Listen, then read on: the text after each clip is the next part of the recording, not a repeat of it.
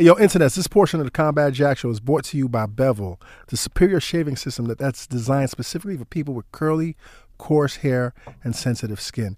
If you go to getbevel.com right now and punch in the promo code COMBAT, C-O-M-B-A-T, you get 20% off your first purchase. That's getbevel.com, C-O-M-B-A-T. Stop shaving like a punk bitch and shave like a boss. Get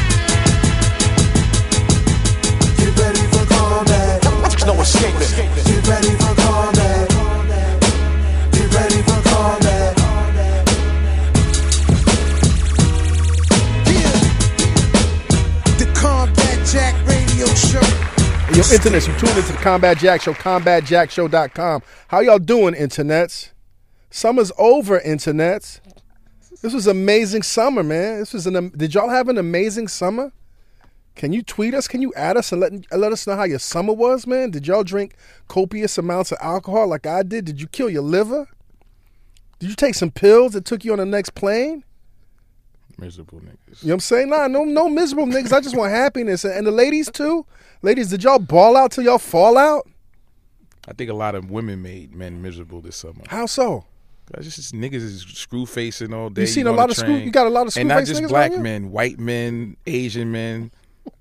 You know, where you more women are dating other women now, so it's where you live, though, because I don't have no miserable niggas. I didn't say where I live. I said on the train, traveling through where you live, New York City. I don't see no miserable niggas, man. Yeah, they be miserable, man. Yo, listen, the L train, miserable niggas. Listen. Don't take no offense, Internets. If you a miserable nigga, don't listen to the show, man. Go down the hall to the other miserable podcast. Don't fuck with us, man. I want everybody to be happy. And if you even think about miserable shit, man, I'm loyal to y'all as long as y'all loyal to me. But if y'all even on the verge of being miserable, change that shit up, man. Life is short, man. You know what I'm saying? All that misery and shit, you end up getting ass cancer and all that shit, man. Flip your shit up, man. You know what I'm saying? Flip it up. You know what I'm saying? Dream those dreams, man. Have a hate-free life, man. Crazy. Yo, man, this is an amazing, amazing, amazing summer. Damn, we just got blessed with a goddess. Mm. I just walked in the joint, man. Listen, I love when the goddess... Yo, listen, that's what I was about to say, King. It's like this summer, man, it's like I really, really, really realized, man, how women are the major key, man. You know what I'm saying? Like the wisdom that they have. I mean, they crazy. They batshit crazy. Women are God, man. That's straight up. Yeah, man. They give birth to the planet, man. So why wouldn't they be? You know, as Dallas Penn used to say, man, that black hole is the black hole. It's magic. It's magic. How you doing though, man? Who, me? Yeah, man. Oh, I'm good, man. Y'all feeling great, man. We traveling. My voice is still a little, in yacht mode. We just did the yacht party. Well, you did the yacht. We were your hype men, you know what I mean? Yeah, I was washed, man. You? Dude. I was washed. You know what time we got? 7:00 in the morning, bro. 8:30 in the morning, bro. Nuts. Yo, shout out to everybody that came out to the VS. Shouts to everybody. It's too many party, names, man. But everybody. But my set, I love my set with DJ Stretch Armstrong. Closed it. And DJ Miss Milan. Crazy, man. We got any announcements, man, before we jump into the show, man? Because this esteemed guest that we have, I mean, it's been like at least 3-4 years in the making, right? Yeah, man. Okay. Little minute. I had the pleasure and honor of meeting the homie at one of our holiday parties. Yes, I remember that. Yeah, he was in the cut. We were trying to work it out then. Yes. You know what I mean? Yes. And, we by the time this episode comes out, we'll be in Montreal for the Pop Festival. Montreal, what up? Pop Symposium Festival. Pop Symposium. Is that what it is? A Pop Symposium? Pop Symposium. Okay, Montreal. It's too many things going on, man. I got to give a shout out to Bear Gyal out in Toronto, man. They had me out there host their party, man. Yo, you ain't been to a party till you've been to a Toronto party, a Bear Gyal party. Why do they call it Bear Gyal? Because the women there are bear. Oh, bear. I thought they had bear bellies or something like that. No, bear. Man. Bear Gyal. Like and it's an environment where it's run by women. You know, Tika, the creator, and her crew. You know, they have a podcast, the Gyalcast podcast. But it's a party run by women, and it's created so that the environment is safe, so women could be as free as they can. Mm. So women had fucking underwear on. You was in... Was I in underwear? No, you saw all of that? Man, you was from a distance? You was in the booth? I was safe. Okay. I was on stage. But what I love about the culture of Toronto is the underlying thread between all of the cultures out there is reggae, is dancehall. So you'll be in there and you'll see like the Asians or the whites or the, you know, the Indians or, you know, the West Indians or the Africans, and they all on the same vibe. So it's like their music and their culture seems to me, from an outsider looking in, it seems more united than here, where, particularly in New York, where hip hop is traditionally white, I mean black and Hispanic, and then we have like the handful of whites that are really part of the culture. Right. But it seems like over there, the youth are really part of that culture, man. I love it, man. So it's saliva swap friendly. It's a what? Saliva swap friendly. What are you talking? What's that? It's free kissing and hugging and touchy, and it was a lot of that going on that you saw. I saw a lot of whining. Okay. Wine panit. And panties. Panties. Wine panit. Jesus Christ. Wine panit. Internets, can y'all say this for me one time? Wine panit. All right. I heard there's a cuffing season party that's going to take place in New York City. Well, who's throwing that? Who's throwing that? Shout out to Dennis. I heard we might be involved or something like that. Okay, man. Listen, cuffing season is fully in effect. Make sure, Internets, that you have your, you know, your prospects lined up, because it's going to be a cold winter. Winter is coming. You know what I'm saying? I got to give a shout out to, where else did I go? Oh, Miami. I got to give a shout out to Drink Champs. Nori and DJ EFN. We did a classic episode with Jack Thriller with special features from Damon Dash and 2 Chainz. But I was really upset again, Nori. Like, we how many times are we going to piece this shit out? And then you on Breakfast Club saying I jerked you again, nigga. Like, and then Charlamagne, my nigga, like, stop, yo, nigga. Charlamagne is the antagonist. Yeah, oh yeah, I heard Combat Jack jerked a lot of niggas, man. Jerk these nuts, my nigga. Stop it. I really take offense to that shit. Stop it, my nigga. I wasn't one of these niggas that was like trying to clown you when niggas was saying you was bleaching your skin. I always had your back, nigga. And not for nothing, some of these people that's claiming the jerk shit, they lying. Yeah. And I'm saying that. Yeah, y'all gotta stop. We know what that's about. That's bullshit. So I'm saying this to you, and Nori, man, we was out till fucking 7 a.m, my nigga. Stop it. You know, I thought you put some respect on my name. Anyway, I'm not going to make a big deal out of this shit, man. Listen. Yo, shout out to Queen's Flip, too, man. That episode is bubbling. Okay, it's bubbling in too many different ways. Some cats are saying it's hilarious. And yeah. I've had more than one tweet say, this is the worst fucking episode of the Combat Jack Show of all time. It's the shits and giggles episode, man. Let us have some fun, man. Come on, man. We've been doing it. We've been Internets, like I keep saying. The Combat Jack Show has held you down for 6 summers. Where's the fucking love, man? Where's the love? Don't forget us. 347-746-2080. Combat Jack Show hotline. Call us in, man. Are we still getting calls? Yo, shout out to the anonymous caller. We got to find out who this dude is, because he keeps hiding his phone number. Yeah. But he's so brilliant. We might give him a segment or something. Let's give him a segment, man. I think he's scared we might, you know, run up on him or something. Because sometimes he fucks with us. Sometimes, you know, he gives us some hard critique. That's all right. Let's accept all of it. What criticisms has he given us that you think? He takes shots at the other callers too, man. No, but what? Oh, of us? Yeah. What is he? Well, he's been real cool now. Okay. He's been like, yo, we've been on our shit. Yeah. According to him, you know, yeah. I think we always been on our shit. We always been on. But you know how it is, man. I feel his lens is very. You know, very, very dope, man. I like his critique, man. I feel like Nas, man, these niggas still underestimate us, man. Facts. You know what I'm saying? Like, what the fuck else y'all want us to do, man? King, next week, man, I'm going to bring a big can of gasoline. We just going to light you on fire.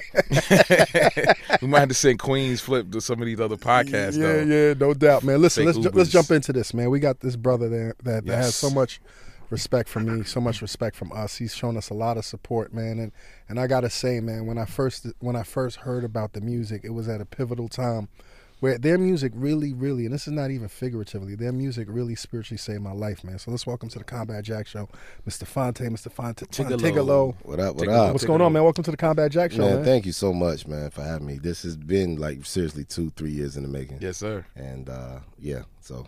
Thank you. Let me define what I meant by saying how y'all saved my life, man. I left the music industry in 2004, and I was so done with just the music that was coming out. I was done with the industry, and I really thought that hip hop was dead, and I thought that I was done with rap music. So I'm sitting in my basement, you know what I'm saying, like just on the internet and It was around that time that I really came across Little Brother, man. Little Brother. And that shit really was so refreshing. Thank you so much, man. Because it was so different. Yeah, I've heard this from so many people. It's amazing. I mean, and you know, when you're making records, you know, I mean, God, some of that stuff we cut, I was like, what, 21, 22 years old? Didn't even know what the fuck he was doing, man. Oh my God. It was, you know, complete trial and error and error and error and error and error. You know what I mean? And, but we heard so much from so many people just that was like, yo, man, I was done with music and you guys, you know, y'all brought it back and we couldn't believe y'all was from the South. And, you know, you just never know. I just say that to say, you just never know who your audience is, you know what I'm saying? You never know. And I mean, kind of my guiding principle throughout my career has just always been, you know, whereas it's some people, you know, some people's most people think ready, aim, fire. My thing has always been ready, fire, aim. You know what I mean? My thing has always been like, look, I'm just gonna just take a shot, and wherever that shot lands, we're going to build our target around where that shot lands. It's very smart, man. You know what I mean? Because you never know. I mean, know. Dude, we started this shit as shits and giggles. And look this, we started this shit like with no fucking plan. we put our, bang, bang, bang, bang with our hands over our eyes, man. But I thank you for the support. But what I mean by how it saved me is because at the time, and this is no shots, man, but it was like, you know what I'm saying? We were all going through, at least here in New York, we were going through the trauma or the post-traumatic effect of 9/11. Mm-hmm. So you could hear that in the music. So Dipset was like that real, you know what I'm saying, the rap Taliban, and then 50 was super aggressive, and everybody in New York was beefing, and that shit was exhausting. Yeah. You know what I'm saying? Like being in the industry for at least 20 years, that shit was exhausting. So when I was like, rap is dead, man, and your shit, the production was angelic and the rhyming was like, it just felt like I'm eating fucking kale with some shrimp. Like this shit is delicious. Nourishment. It's nourishment. It was y'all and it was Doom. Oh yeah, totally. It was y'all and it was Doom that gave me a lot of hope back into, you know, discovering who I became.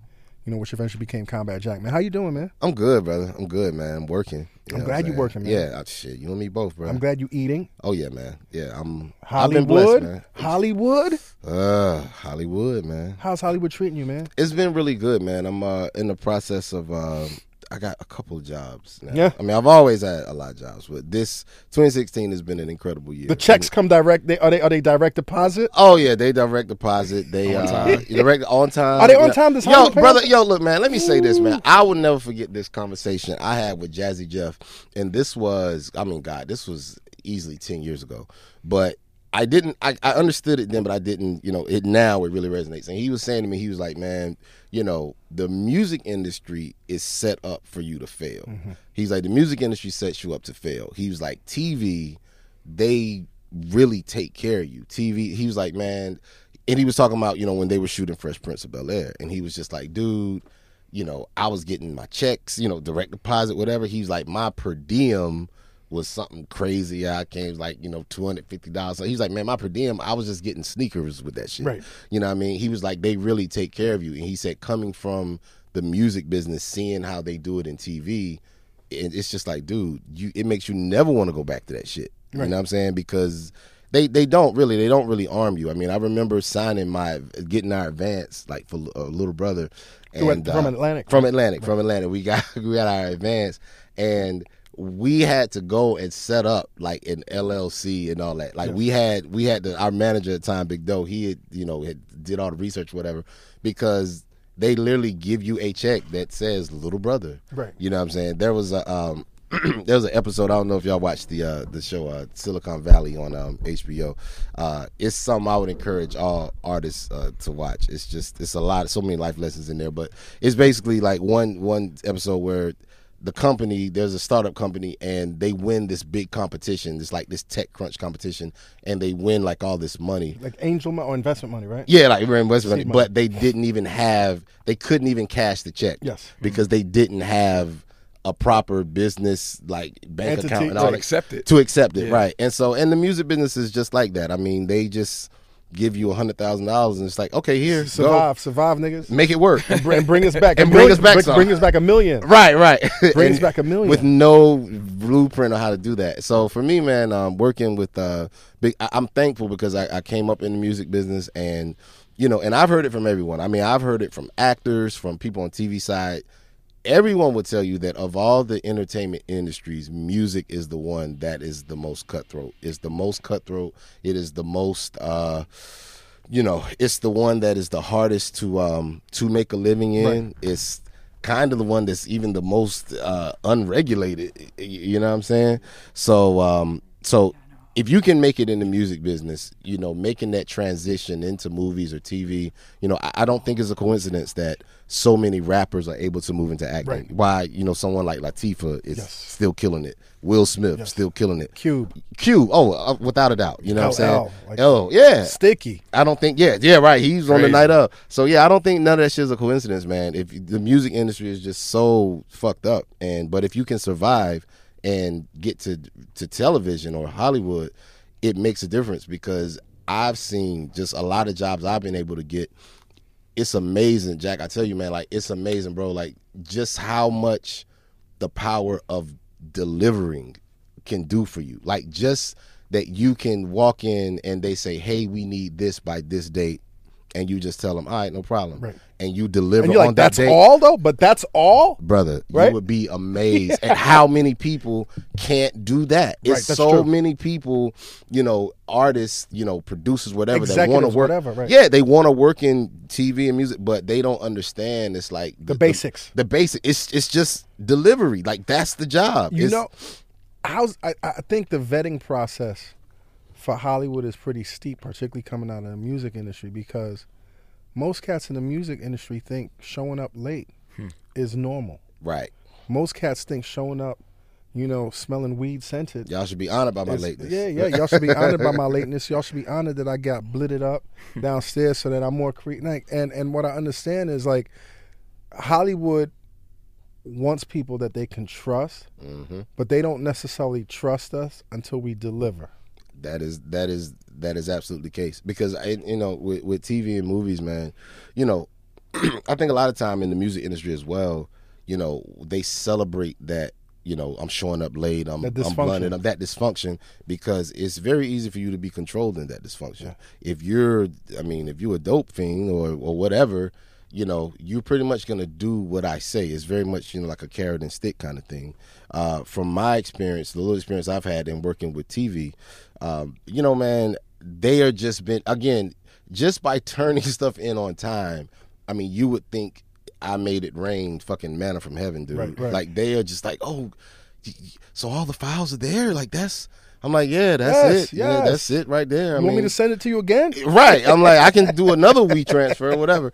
But man. So I first started off working with my man Carl Jones, who was doing Black Dynamite on Adult Swim. Okay. And my man Fatin Horton, who was a longtime childhood friend of mine from Greensboro, he was the music director for that show, and he brought me in to do a lot of voiceover stuff, and so a lot of musical cues. So at the time, we were shooting it was an episode with Bob Marley, and it was the episode where Bob Marley, Chance the Rapper, did Bob Marley's talking voice, and so I did his singing voice. So I had to make up all these songs about. Yo, I didn't see that episode. I got to hear something. Dude. Man, it was. I mean, we would. Don't dance. I don't know if I could do it. Well, it was. I'm trying to remember what are the songs. So basically, we took all of his Bob Marley songs and flipped them into parodies. Yeah. So one was, instead of "This Is Love," we made "We Gon' Fuck." So we gon' fuck, we gon' fuck, we gon' fuck. Can you feel it? So it was that one. Then we did. We took "War" and we made "Whore," and so whore. Everywhere is whore. Everywhere is whore. I love these whores. I love the whores that are dark skinned. and even the hoes that are light skinned. Like it was just total fucking fuckery. I mean, that was one of those gigs where, you know, you just really look around and it's like, man, I cannot believe I'm getting paid to do this shit. I'm getting paid to do this. I'm getting paid to just clown the fuck around. Yeah, it was a hookup job. Were you in debt when you got in there, man? Oh my God, man. I wasn't in debt. I've always been, and I thank God for this. I've never been a financially irresponsible person. There's never been times in my life where, you know, I had more money than not, or less money than not, but I've never been, you know, like Amoeba Records is more dangerous to me than any strip club. Mm-hmm. A record store poses more threat to my financial situation. That will suck your financial soul Jesus out. Christ, man. So strip club, whatever. Yeah. So drugs, I've never been into drugs or drinking, nothing like that. But music has definitely always kind of been my thing. So financially, I've never been, you know, I've always played pretty conservatively with my money. So, you know, even when times where I was, you know, shit was kind of lean, you know, I didn't have these outstanding debts. I never wanted to be a slave to any kind of debt. God bless you, man. Yo, so The Breaks. The Breaks has been greenlit for this season. Yeah, man. I like the pilot, or the movie, the pilot. Yeah. So you're writing. You had an appearance in the pilot. You wrote for the pilot. Yeah, man. And how's your appearance now? You have more screen time. I do have a little more. I may get some more. I mean, because we're still finishing up right now. My thing was we started. God, man, when did we start this? We started I guess a month or so ago, but we're scheduled to be wrapped in November. That's dope. And I'm still doing all the rhymes for the characters. The only one I'm not writing for, I didn't write for Afro, the brother Afro. Right. Shout out to him. Yes. He used the song that we used in the pilot was a song of his, and so when it came time, we started doing episodes. I was just like, look, he can write his own shit. Yeah, you know what I mean? Like he's dope. Yeah, he's dope on his own. Like, let him cook. You know what I mean? What about Torae? The battle scene. I wrote the battle scene for Torae. Yeah. That's crazy. I wrote the battle scene. Yeah. And Torae, you got some ghost riders, Torae. It's the tour guide, my nigga. Shout out to Torae, man. He's a great guy. I mean, and I'm just joking. Yeah. Nah, man. Torae is totally and the thing is, I was great it ended up being him because me and him are both older in our careers, so we have that security in ourselves to where you could spit somebody else and right. It ain't nothing. You know you nice. So it's like, dude, I'm doing this. But yeah, Torae, he ended up when they were trying to cast that role, I sent them to her. I was like, look, man, I hit him. I was like, Torae, look, man, I think you'll kill this, but I can't make any promises, but you know, I'm gonna send you to the casting right. Or whatever. And they loved him. They put him in it. And I did that for a couple other people too this summer. I don't want to spoil anything, but that's been the greatest thing for me, is just being able to use just whatever kind of influence that I have and be able to put other brothers in position. You know what I'm saying? And that to me is more, that's the greatest joy of it, you know, to get that call like, yo, nigga, you just changed my life, nigga. You understand what I'm about to be on this? You need to change my life, my nigga. Bro, look, man. I will look into if we have roles. No, let me tell you something. I'm going to tell you something. And Dan Charnas, mm-hmm, knows this. For some reason, I had nothing to do with the show, right? And I'm credited with the first episode, like the pilot. Wow. But you know why? Because the chick's story is my story. Wow. It's my personal story. Wow. She gave up a career of going to Harvard Law to work at this Def Jam-esque label. I had just graduated from Georgetown Law, and I started working at Def Jam in 89 for nothing. Like, and that's my story. This is my first time hearing this. This is my amazing fucking story. And then just like coming from this Ivy League, kind of like geared to be corporate, but still growing up in the hood. Mm-hmm. And so I love the culture more than anything. I would do anything for the culture, especially give up my pedigree and the whole nine. So when I first saw the episode, I was screw-faced. I was like, that's fucking me. And just the scenes. And I was like, how the fuck did Dan interview me and get these fucking scenes? But you know, Dan is my dude. I gotta get. Has Dan been on the show? Has he done Dan has been on the show like 5 years ago. But, but it's funny because Dan, you know, is a professor at NYU. Yeah, NYU, yeah. And last year he was for my son's first year, he was a student advisor. So I speak to Dan that's dope. All that's the dope time. But I'm like, you know, Dan, that's my fucking story. And I'm saying that right now. It's official. That's my fucking story. Wow. I had no idea. Yeah, I mean, a lot of people don't, but, you know, when I saw the credit, it was like, yeah, that's your story. Yeah, yeah, yeah. That's dope, man. Yeah. That's dope. It's crazy, man, like how Hollywood right now is celebrating, I think, more in a more respectable manner, the premium of what this culture's history is, man. Mm-hmm. You know, have you seen the Get Down? I've seen the Get Down. What'd you think? The Get Down. I thought it was cool. It was, you know, it was a show that, you know, first and foremost, I'm more thankful and more, you know, just amazed that a show like that is able to exist about hip hop. You know what I'm saying? There were things, you know, I certainly didn't like about it. Like what? I did, like what didn't you like about it? Well, I just felt that it was, it tried to do a lot. Yes. You know what I mean? It tried to do a lot. And, you know, it was like part musical, part, you know, kung fu origin story, part gangster story, you know, we do dropping body. Like, it was just a lot going on. And, you know, I thought that for to tell that kind of story, it doesn't, just the story of the birth and the creation of hip hop, that in and of itself is exciting. You know what I mean? It didn't really need a lot of those other elements, you know what I'm saying, to make it, you know, exciting or whatever. But the one thing I did like about it is that, you know, it did have an element of kind of, you know, kind of surrealism, I guess you could say. And that's just something that is black. Fantasy, exactly. And that is something that as black people, we don't get that. So that is what I think is beautiful about it. Like, niggas don't ever get to be magical. You know what I'm saying? Right. Like, we don't ever get... We got magical Negroes. Right, right, exactly. We get to be Bagger Vance and fucking, you know, like Whoopi Goldberg from Ghost or shit like that. Cuba, when he played the retarded kid. Yeah, radio. Oh, I'm sorry, I can't say retarded. I mean, he was a little... He was retarded. He didn't change classes. Special. He stayed in one class all day. Yo, I'm going to tell you what I liked about it, though. For those same reasons. Like, that's my era. Mm-hmm. Like, that's my era. I came out of, like, I first, like I said, like, when we were talking off air, I had the tapes before I heard Sugar Hill Gang. I was so disappointed when I heard Sugar Hill Gang because I was like, that ain't rap. That ain't the real. Yeah. That ain't rap, right? But, you know, 78, 79, hip-hop was kung fu. Because on 42nd Street, you had nothing but kung fu. Oh, yeah, the theaters, so it was kung fu. You know what I'm saying? Like, just the details. Like, when them gang kids ran up, on whenever they would show up, and some of them would have dirty faces. I remember as a kid looking at other kids, I was like, why are these niggas so dirty? No, because New York was like that. It was I was like, why are these niggas dirty?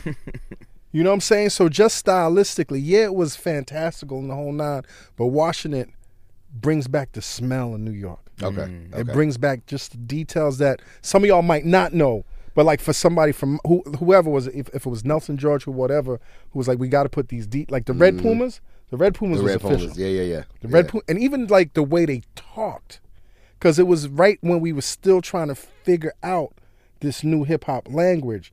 But right before the hip hop language, it was like this post 70s kind of. It was the way they. You can't. If you don't know it, I can't really explain it. But the way they talk. And even the Get Down Brothers. Mm-hmm. That's a 79. That's a 70s name. Hip hop. We the Get Down Brothers. You know what I'm saying? Yeah, because it was post disco. It was kind of. And I like the way they showed that with the character. I can't remember the light skinned kid with the fro.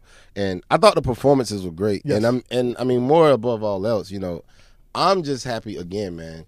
The fact that the OGs can still get checks off this shit. You know what I'm saying? The fact that Flash can still get bread, you know, I mean, if you think about, you know, rap music is something that when it first, you know, in its inception, nobody thought this shit would last fucking 5 years. Man. You know what I'm saying? I mean, even, you know, talking to Flash. Niggas was like, this shit is 6 months, B. Yeah, tops, right? And even Flash, you know, and I remember reading an interview when someone was asking him, they was like, so, you know, do you think people are going to hear this around the world? And he was just like, yo, I just hope people can hear this shit in Philly. Yeah. You know, he was, you know, just making it out of his, you know, very small area. That's real. You know what I mean? And so like the fact that we were hearing it in Brooklyn, like niggas didn't go to Harlem. Right. Niggas didn't go to the Bronx. That was like going to LA.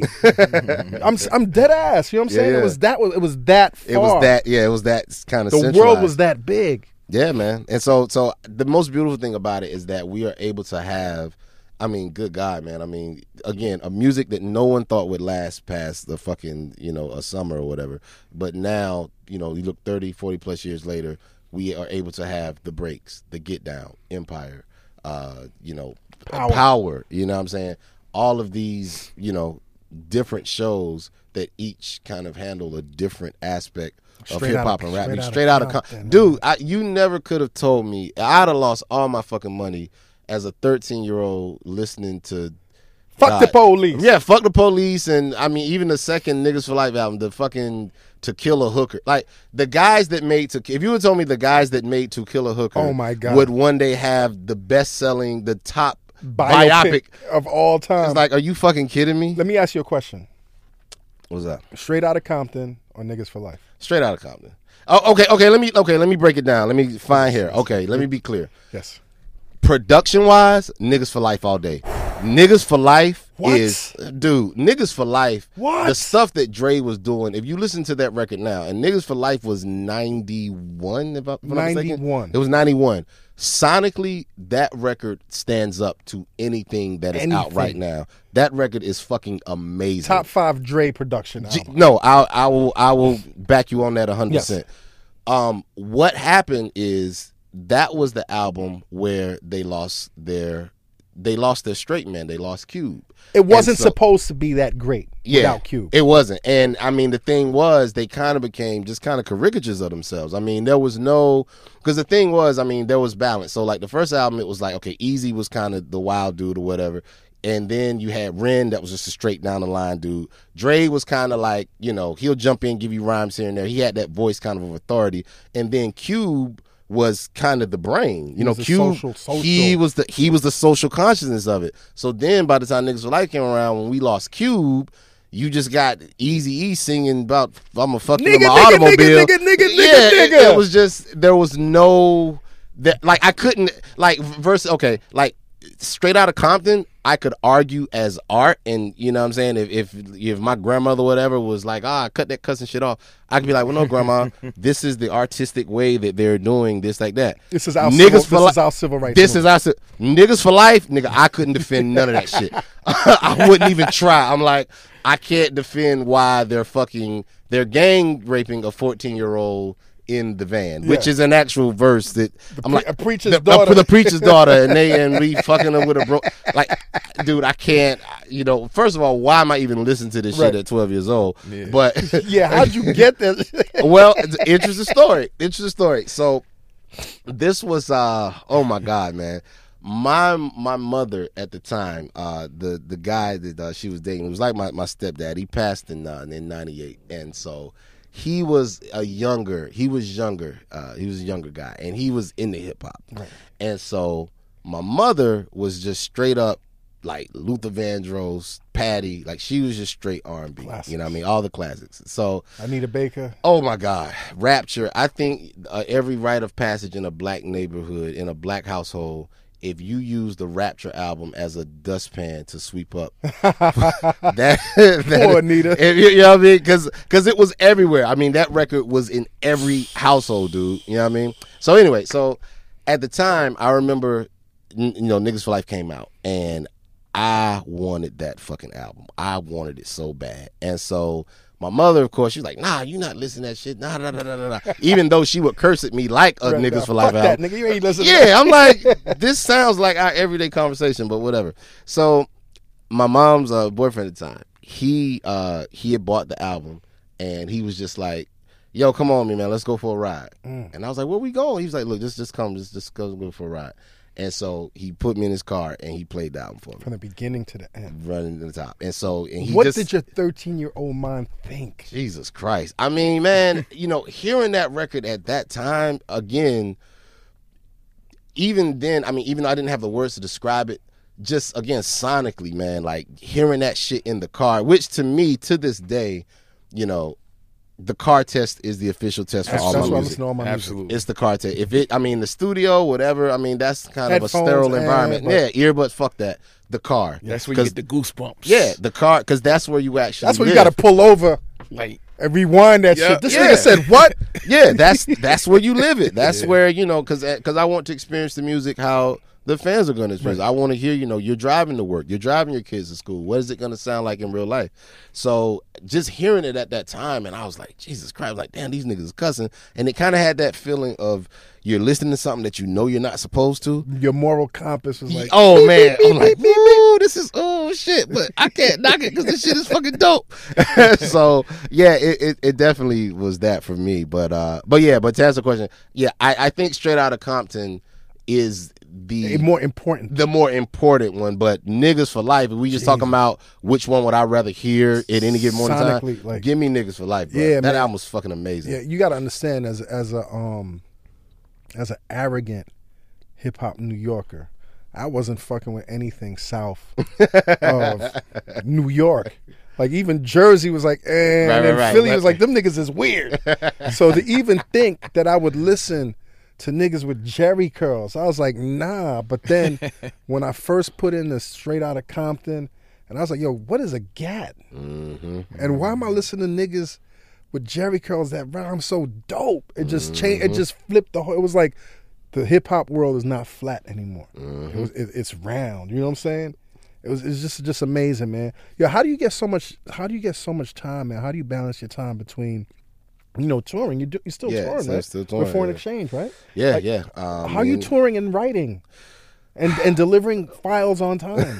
Brother, I mean, it actually just kind of comes from a place of, well, for one, I mean, generally speaking, I have no time for myself.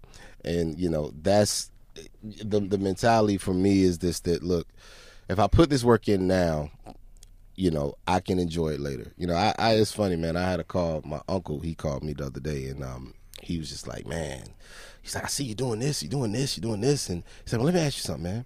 Are you happy? Mm-hmm. And that was something that no one had ever asked me for. And I really thought about it. I was like, you know, Unc, I said, right now, I said, no, I'm not.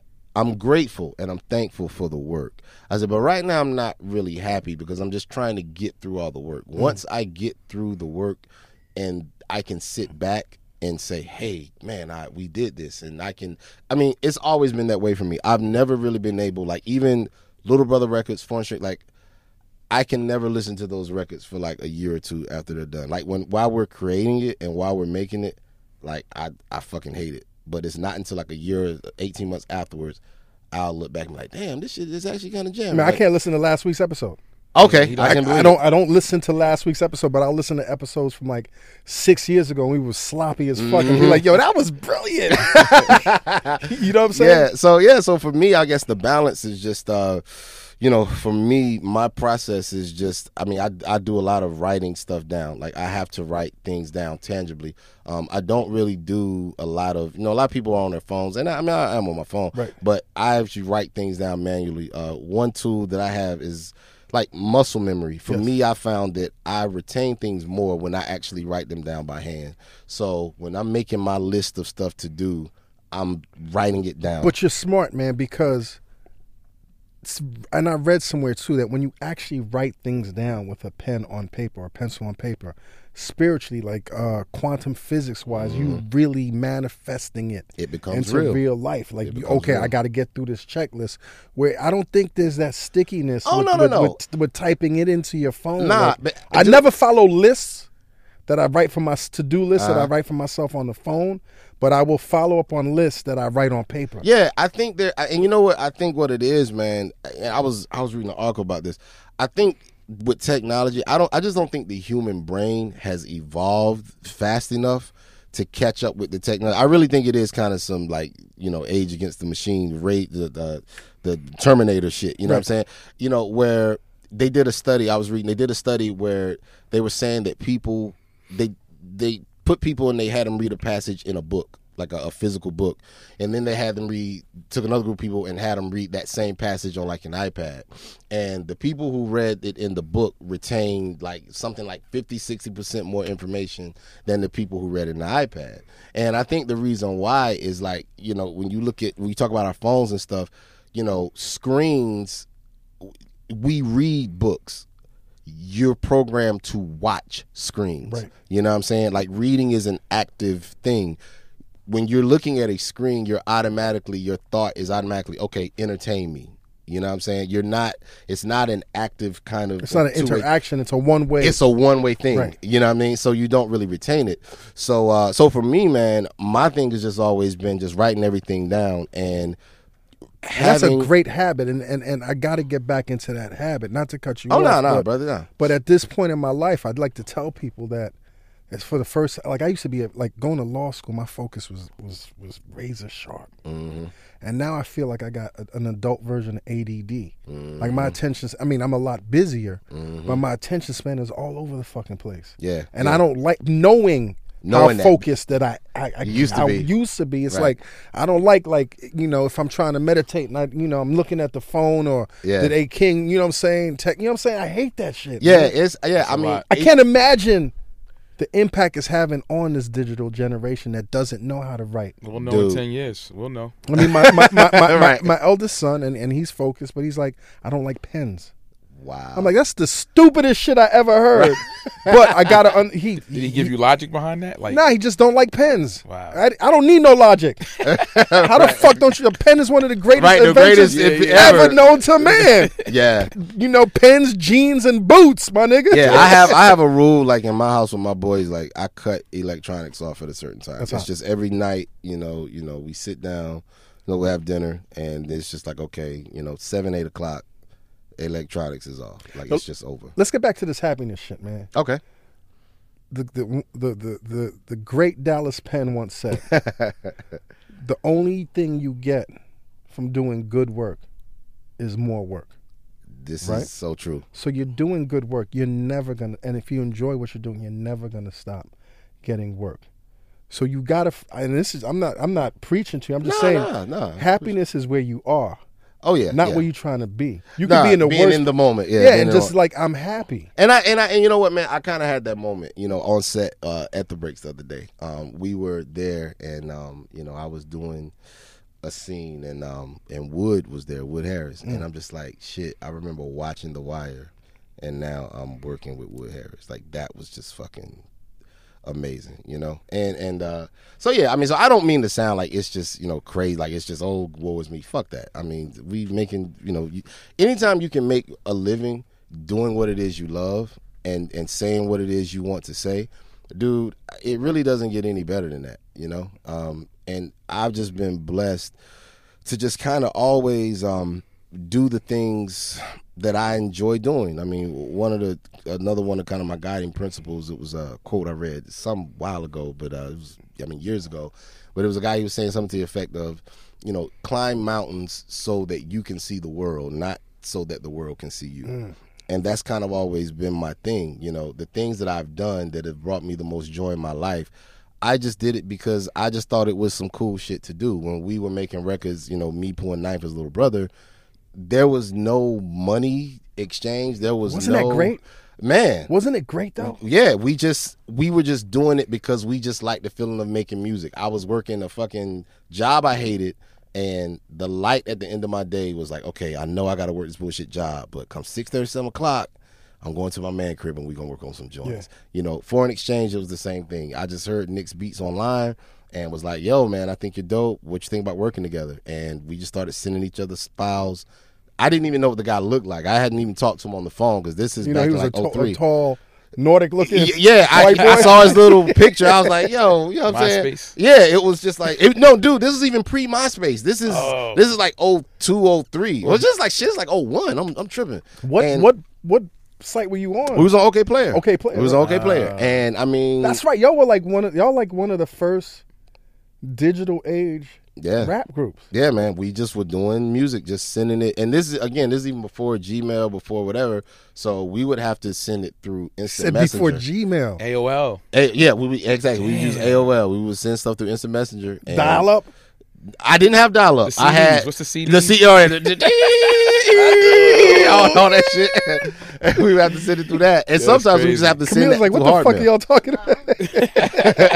I know, like, this is like, we might as well be talking about like civil rights and some shit. This is prehistoric. Yeah. But all the things that I've done, man, like, it was never out of, just, okay, man, this is going to be the thing that gets me rich. Right. I just always just tried to, let the music be the guide and just do things that just were just cool. It's like, you know, even when Dan called me about The Breaks, he was just like, look, man, I have this idea and, you know, this is what it is. And he broke it down to me. I was like, yo, man, I think this is a cool idea. Let's give it a shot.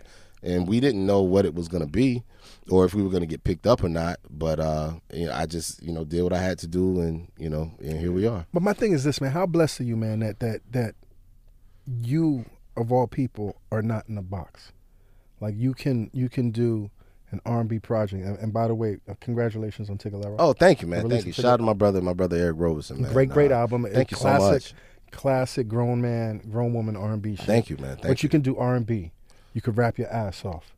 You could do TV projects. You know what I'm saying? You could do like a house project here and there. Yeah. You know what I'm saying? Like, and I love the record that you got with Kaytranada. Yeah, I'm going to try to link y'all brothers up, man. I need he that, would dude. Love. Yeah, we both Haitian too. Like, I need that, bro. Dude. Right. I did. Okay. I'm on it. But I'm saying, how blessed is your life that you can read, like you have all of these passions and you could at any day dip into any of these wells. You know what, man?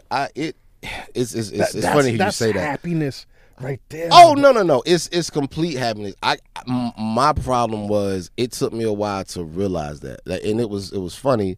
I didn't realize it till I was having a conversation with my brother. I have like two younger brothers, and their path has been a bit more checkered than mine. Mm-hmm. You know what I'm saying? And so you know, so I try to talk to him and try to give him kind of guys where it was. But so this was a couple years back, and I was on the phone with my brother and my youngest brother, and I was just telling him, I was like, look, man, you know, you think you only have this option, but you got several other options you could take. You got to use every tool in your toolbox. You know what I'm saying? You could do this, you could do this, you could do this. And while I'm saying this shit, I'm stopping and I'm just like, I'm talking to myself. And so from that point on, that was the moment I realized, you know, when we first came in the game, man, all I wanted to do was rhyme. Like, that was it. You know what I'm saying? I just wanted to just rhyme. And even spit with the singing, yeah, just spit, just rappity rap, fuck-ass rap. Your mama's a pussy-ass nigga. That's it. And so even with, like, the singing and stuff, when I would do hooks on Little Brother records, I would just do them just kind of as placeholders, like, as someone else to come and do them. But as we kept recording, you know, I'd be like, Naive or like Pooh, they were like, yo, how y'all think it sound? They like, yo, we think it sound cool. I was like, all right, fuck it, cool. And we just kept it. So that was kind of the start of, you know, my singing career. So I had to realize. Accidentally. Yeah, I had to realize, I was like, you know what, man, at some point in your career, and this was another thing that Jazzy Jeff told me, he was like, man, you never know what's going to be the thing that breaks down the wall. Never. You never know. Like, you could be hammering at the wall, like, for just sledgehammer, boom, boom, boom, boom, boom. But one day you just take the chisel and beep, and that breaks the whole shit down. So for me, at that point, that was when I just kind of made up my mind. I was like, you know what? I'm going to use every tool in my toolbox. Because you never know what, you know, what God put you here to do and, you know, what your mission is. You never know what avenue is going to be the thing that puts you in front of the most people. So it could be rapping. It could be singing. It could be doing TV. It could be writing. It could be you hosting a fucking game show one day. It could be whatever. But you have to leave yourself open to that possibility. And one of the things I always remember, you know, LL Cool J, he said, like, this was some years ago, and they were asking him, you know, he was like, you know, when he was a kid, he was dissing TV. He was like, fuck that, I'd never do that. And so they, like, asked him about it again. And he was like, well, a lot of the big reason why I did that was because I never thought it was a possibility for me. I never thought that I could even do that. So a lot of times we close ourselves off, you know what I mean? It's kind of like, you know, one of the lessons I used to even teach, you know, with my boys, you know, it's like the old experiment they did with the fish. It's I'm like, I have so much fucking useless knowledge in my head, man. So I make a lot of knowledge, but it was like a science experiment they did with these fish, where they put these fish in a tank and they blocked off one side of the fish tank. And so the fish couldn't go, you know what I'm saying? They were stuck there, and so they kind of kept it, the barrier in between. So then they kept it there for like a couple weeks or whatever. So then they removed the barrier, and the fish still stayed on that side of the tank. Even though they were free to go, they never went past that. And I thought that was just an amazing metaphor for art, for black in America, community, whole thing. I just heard a concept yesterday, that very same concept is called learned helplessness, where you know, you've been trained so much to think that you're helpless that when the barriers really don't exist, you still see them. You don't go beyond those boundaries. You still see them, or even more tragic, you create them. Yes. It's, you kind of become like a self-saboteur. You know, right. you get in the way of your own success. And that was the thing, man. I mean, you know, I'm thankful. The many things I'm thankful for, I'm really glad that the things that are happening in my life now are happening at a time when I'm most comfortable with myself.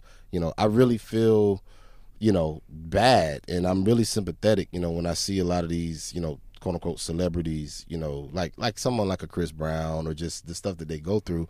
Because I mean, man, you don't really, I remember what life was like for me at 21, and I remember just how uncertain of a time that was for me. So I couldn't imagine how crazy you were. Relatively. No, seriously. And you know, I mean, you got a couple years on me, but we're in the same, pretty much in the same bracket. But you don't understand how fucking much of an idiot you were until you get older. Let me tell you what I used to do at 18 in college. We would rent cars, okay, and drive from New York City to Ithaca. And I would fucking start chasing motherfuckers and crash the car on purpose, like, cause you know I had to collision in the whole nine, and I just had that adrenaline rush, man. And I'd go back to Hertz and be like, "Yo, I don't know what happened to that car," but I would crash rental cars. And when I look back right now, I'm like, and probably with no seatbelt on, that shit could have just cost on me my some life. Dumb 18-year-old shit. Niggas could have lost limbs. Niggas could have lost. You know I'm crazy, kid. You the jerk face, Dan. Nigga, I was worse. but seriously, I think there's something scientific to that. Like, there's a, I'm trying to remember. Your frontal lobe is not developed. Developed yet. Yeah. It doesn't fully form until you're like in your 20s. You don't know how to reason until like 27. Yeah, reason, like risk assessment, like danger, like all that consequences. You have no idea. Yeah, you have no idea. Yeah. So yeah, man. I mean, I just couldn't imagine, you know, being someone that was. I mean, because my thing with fame, and that was why I never really wanted fame. You know what I'm saying? I just wanted to do the work. I always kind of saw fame as a prison. And like, if you ever talk to, you know, cats that's like been in or whatever, you know, they'll say like, you know, whatever age you are when you go in, you kind of are stuck at that age. And I really feel that fame is the exact same way. I think that whatever age you become famous, like when you become like that nigga, that's kind of it. Because once you become famous, you very much kind of become infantilized. You know what I'm saying? You have people always looking out for you, you know, bringing you this and catering to you. And it doesn't really allow much in the realm of just kind of self-actualization, you know what I mean? And so, you know, man, I'm thankful, you know, had I got this opportunity to do TV and do movies and write, if I'd have got this shit at 21, I would have fucked it all the way up because I wasn't ready. Let me ask you a question. Going back to when you was 21 and spitting, man, did it take some type of bravery for you to step out that role to even start singing? Like, I don't want to be no singing nigga. Right. I don't know if I would say it would take bravery. I mean, because again, you know, when you talk about hip hop, you know, I was born in 78. I'm 37. So I think that my generation is probably the last generation, maybe even previous, you know, maybe like we're right on the cusp. But I think we may be the last generation to remember a world without hip hop. You know what I'm saying? That's very important, man. Yeah, you know what I mean? It's very important how much that music before hip, like we want to try to dismiss it, but that music nourished us to even step into the shoes of hip hop. Exactly. I mean, that was a lot of that stuff kind of like the blueprint. House music, disco music, like real soulful disco music. All that, and that was the stuff I grew up on. And so when hip hop came, it was like holy shit. It was ours, right? Yeah, we were nursed off the cats that was older than us, but when hip hop came, that was our music to show cats what we learned, and there was a clear line. I mean, it was a clear. I mean, I remember clear as day, dude. I remember my uncle taking me to the Fresh Fest. I remember it came to Greensboro Coliseum, and I remember seeing Run DMC, Fat Boys, and Houdini, and being like, holy shit, what is this I'm seeing? Like, this shit was amazing. I could have been, I was like 6, 7 years old, but I never forgot that. And, you know, man, so for me, in terms of the singing, it was never anything that we viewed as soft. It was no separation. Because Bobby Brown was one of us.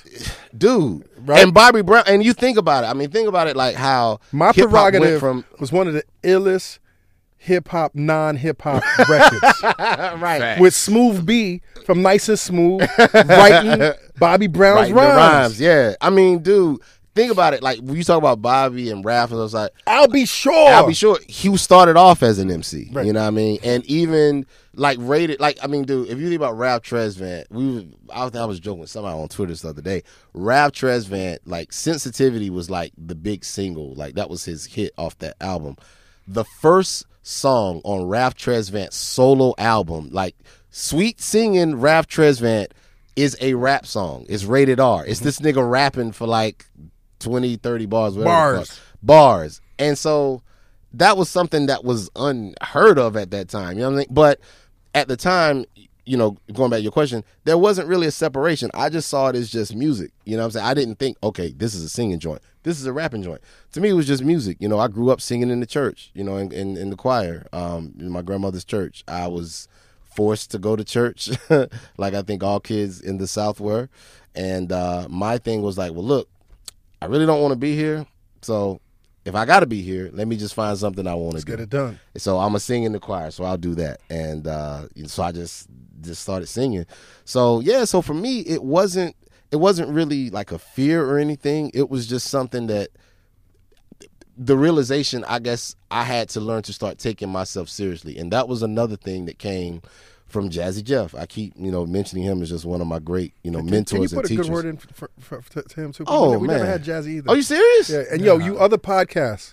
Yeah. I swear to God, if y'all get him before us now, I'm coming to your studio. Well, we might have one little issue with that, but, you know. Nah, but his son.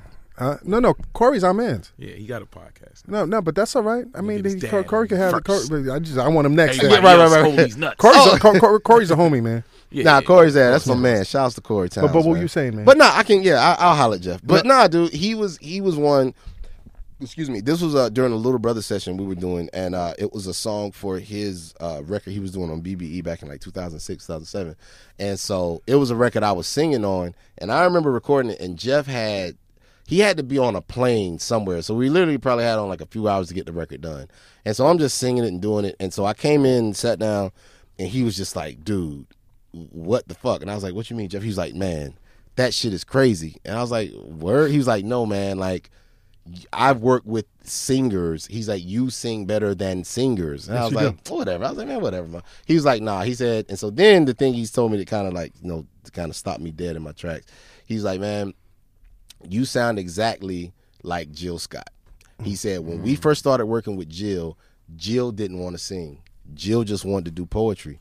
And we told her, which like, is so limited. You're out of your fucking mind. Right. Like you. Spoken word? Yeah, that's all she wanted to do. She just wanted to do poetry. And he was like, I'm sorry. I hate that spoken word. I'm sorry. Dude. You don't like haikus? Like, get the fuck out of here. It's like either sing or nigga. Rap. That's my haiku.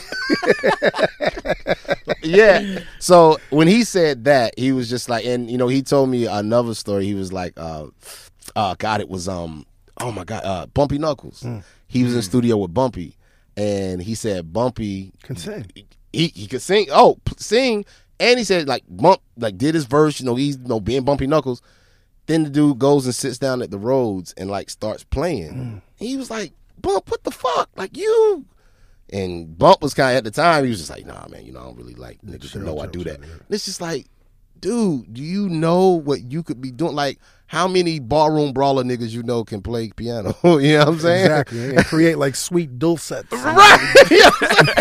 so, you know, man, so that was one of those things where, you know, Jeffy was one of my biggest mentors and teachers, just, again, like, not to limit yourself. And so for me with the singing, it was just something that I had to own for myself. It's like, look, you know, like, I'm going to really do it, you know, for real, right. and just kind of own it. And that was a realization. That was a process. What do you think about in 2016, post-Drake? Now everybody want to be a rapper singer, even the cats, especially the cats that can't. That can't sing. And they make it sound good, but you, this shit sound hot, but nigga, you can't sing. Yeah, I mean, you know, think man, it's saturated, or you think it's just it's just the world that we're in right now? I think it'll be a thing where, you know, it's the world we're in right now, it's the wave that's on right now, but I mean, I definitely think it will be something. I mean, the cream, quote unquote, will rise to the top, and the stuff that is faddish, I mean, it will be faddish. You know what I mean? I mean, you know, I think in terms of with singing, my whole rule in the studio, because, you know, now you can always do all kinds of manipulation and auto-tune. Fucking auto-tune and, you know, you can clean it all up.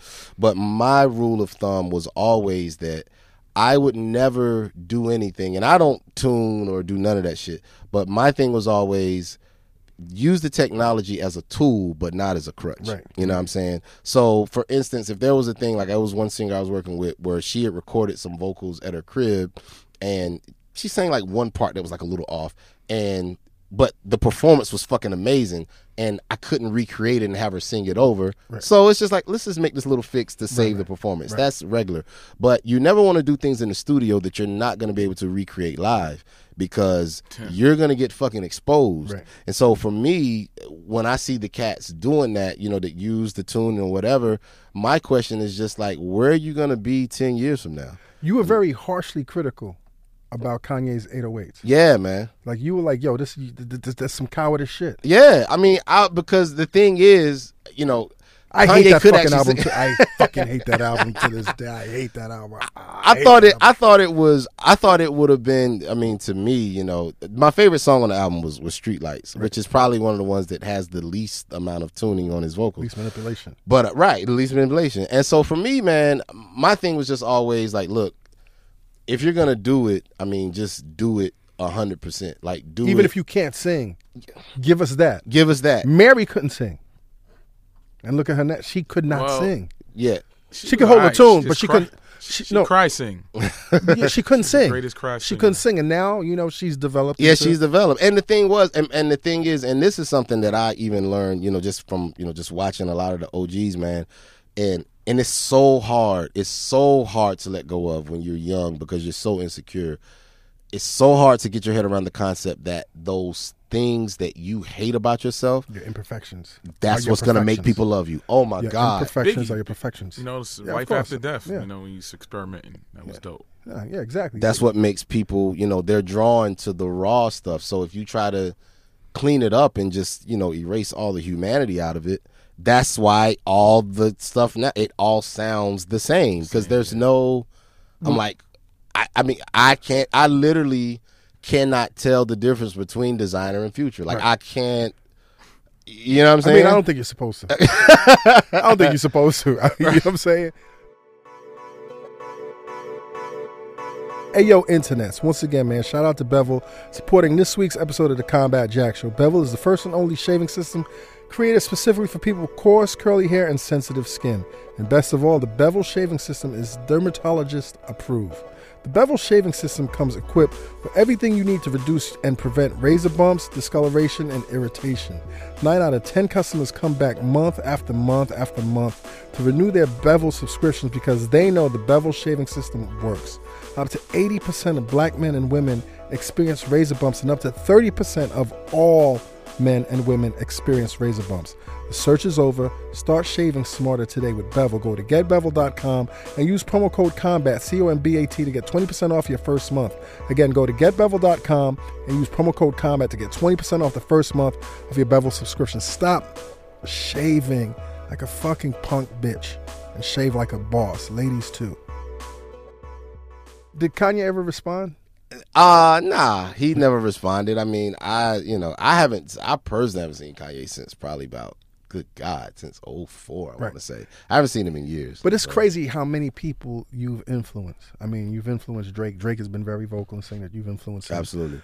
Kendrick Lamar, J. Cole, and even Kanye, man. How does it feel that, like, you know, your DNA is in, like, this new school of cats that run the game?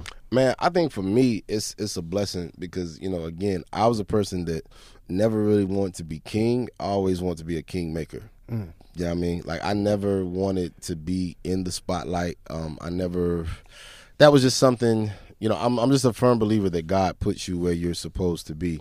And I was, you know, me being the type of person that has to be on all the time, like, that's just not me. Like, how's it feel though now that you are in the spotlight more and more?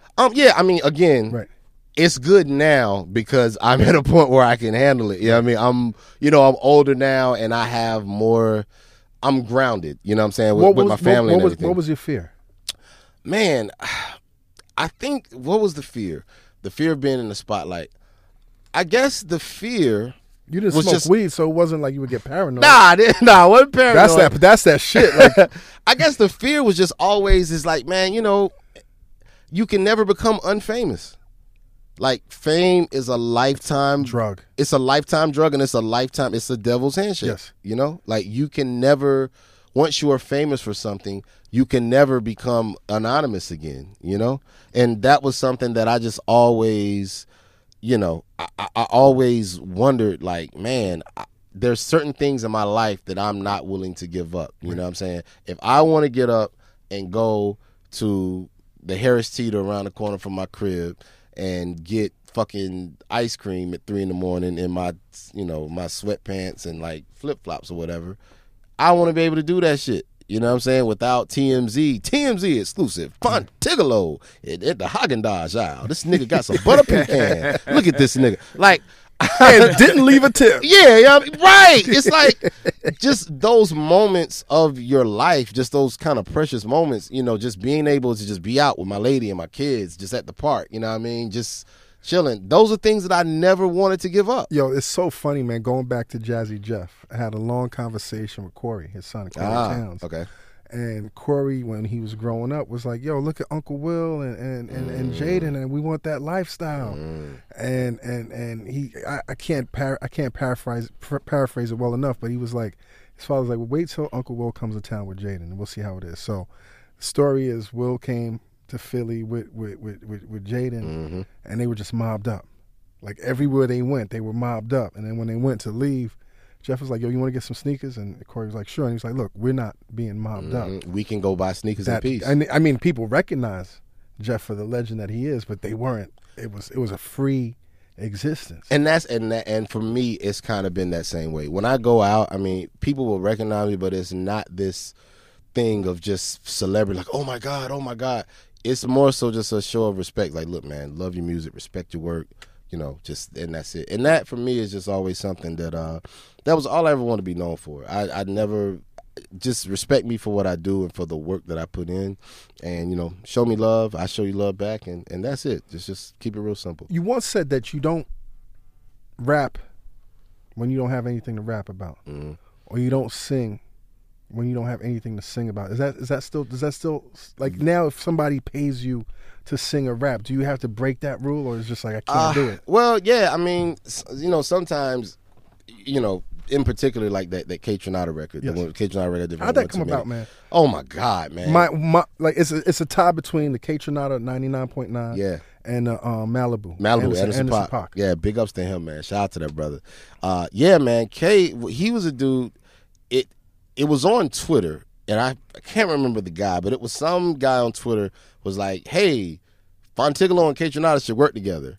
And I had been up on Kaytranada for a while. Isn't Twitter just magical like that? Man, if you use it the right way, you gotta use it. It has led to so many checks, dude. Yes. If you really know how to use it. Yes. So, dude, I don't understand how motherfuckers just be miserable on Twitter. Brother. Like I said, if you on Twitter and you mad, just don't listen to the show no more, man. Save that shit. Keep that cancerous shit the fuck away from me. Yes. Yeah, dude. So someone put us in a tweet, and I knew who he was, but I didn't think. I mean, he's a younger guy. I didn't really think he was up on it. And so he hit immediately, like, yeah, let's do it. I was like, oh, shit. He hit you back? Yeah, he hit me back, like, oh, yeah. I was like, okay. So I shouted him out. I thought the nigga was a recluse. Yeah, dude, he hit me back. And so he hit me back, and I was just like, okay. And so we started, he sent me tracks, and I mean, the nigga sent me like probably like damn 50, 60 damn tracks. And so, he was just like, time went on, we stayed in touch, and finally he hit me. He was just like, so, are you really gonna do this song for my album? And I said, look, man, was he being like impatient or? No, he wasn't impatient, he was very patient, right. But just, I was touring, I had other shit going on, so it just kind of kept pushed aside. So I said, look, man, when do you need it by? And he was like, man, if you could get it to me, you know, within the next week or whatever. I said, man, give me 24 hours. And I did it. And said it to What's the name of the record? One Too Many. It's so funny because I've been playing that record all summer. Thank you. I didn't know it was you. Oh, wow. And the reason, that's even better. It wasn't until I started doing the research, I was like, oh, my niggas on my niggas album. Yeah. That's dope. That's amazing, man. That's because I, you know, in this digital age, man, you just throw that shit in and you just no liner, no nothing. And I'm always driving.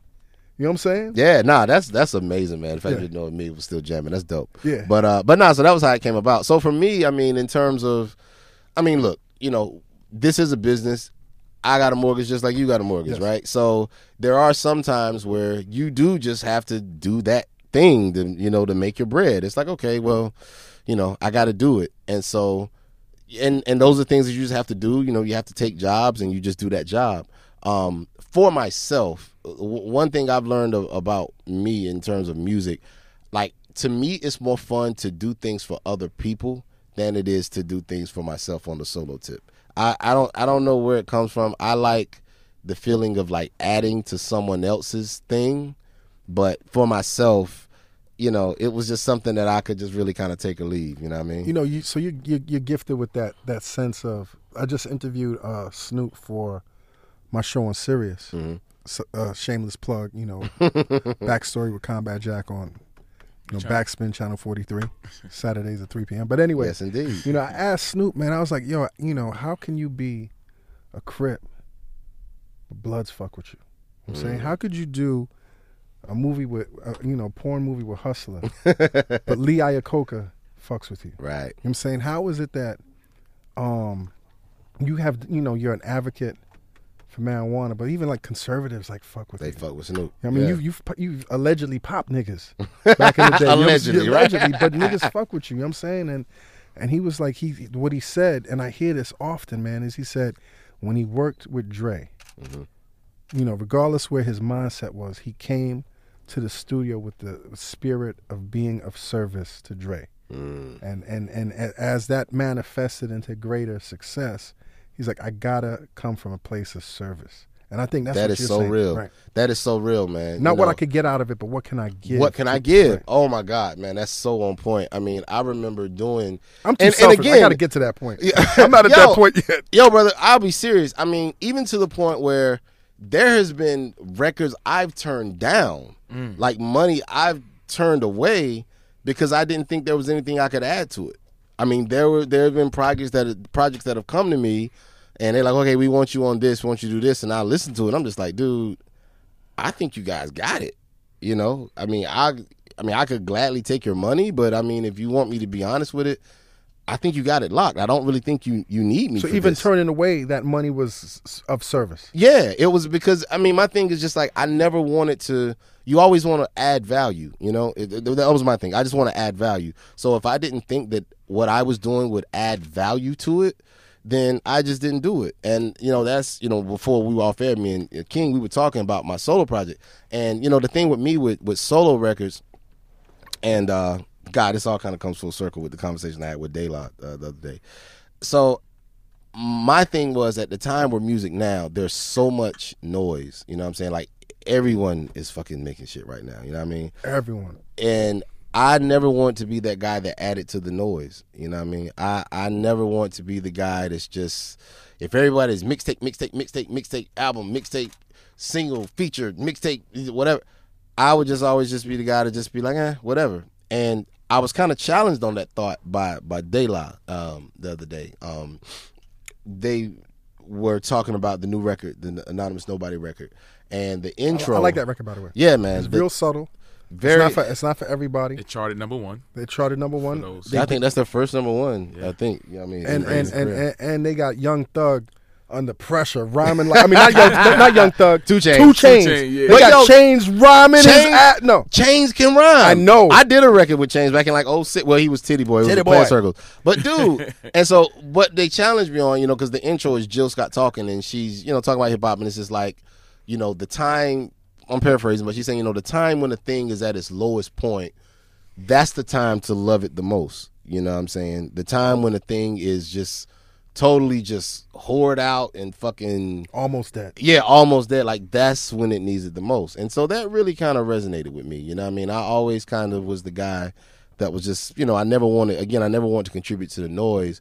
But hearing that made me think, it's like, well, man, maybe it is time for me. Maybe I should, you know, contribute something. So we'll see how it goes. I mean, next year, I mean, it's still something that I want to do, but with all this TV and stuff that's happening, I mean, shit, I gotta do what makes sense first. You got any ideas what direction you want to take your solo album? Man, I probably won't know action until I start doing it, right. And that's kind of the most exciting thing about it. You know, you sit down in one direction and then, you know, the music just takes you right. like somewhere else, and right. at the end you look and it's like, fuck, I didn't see this coming.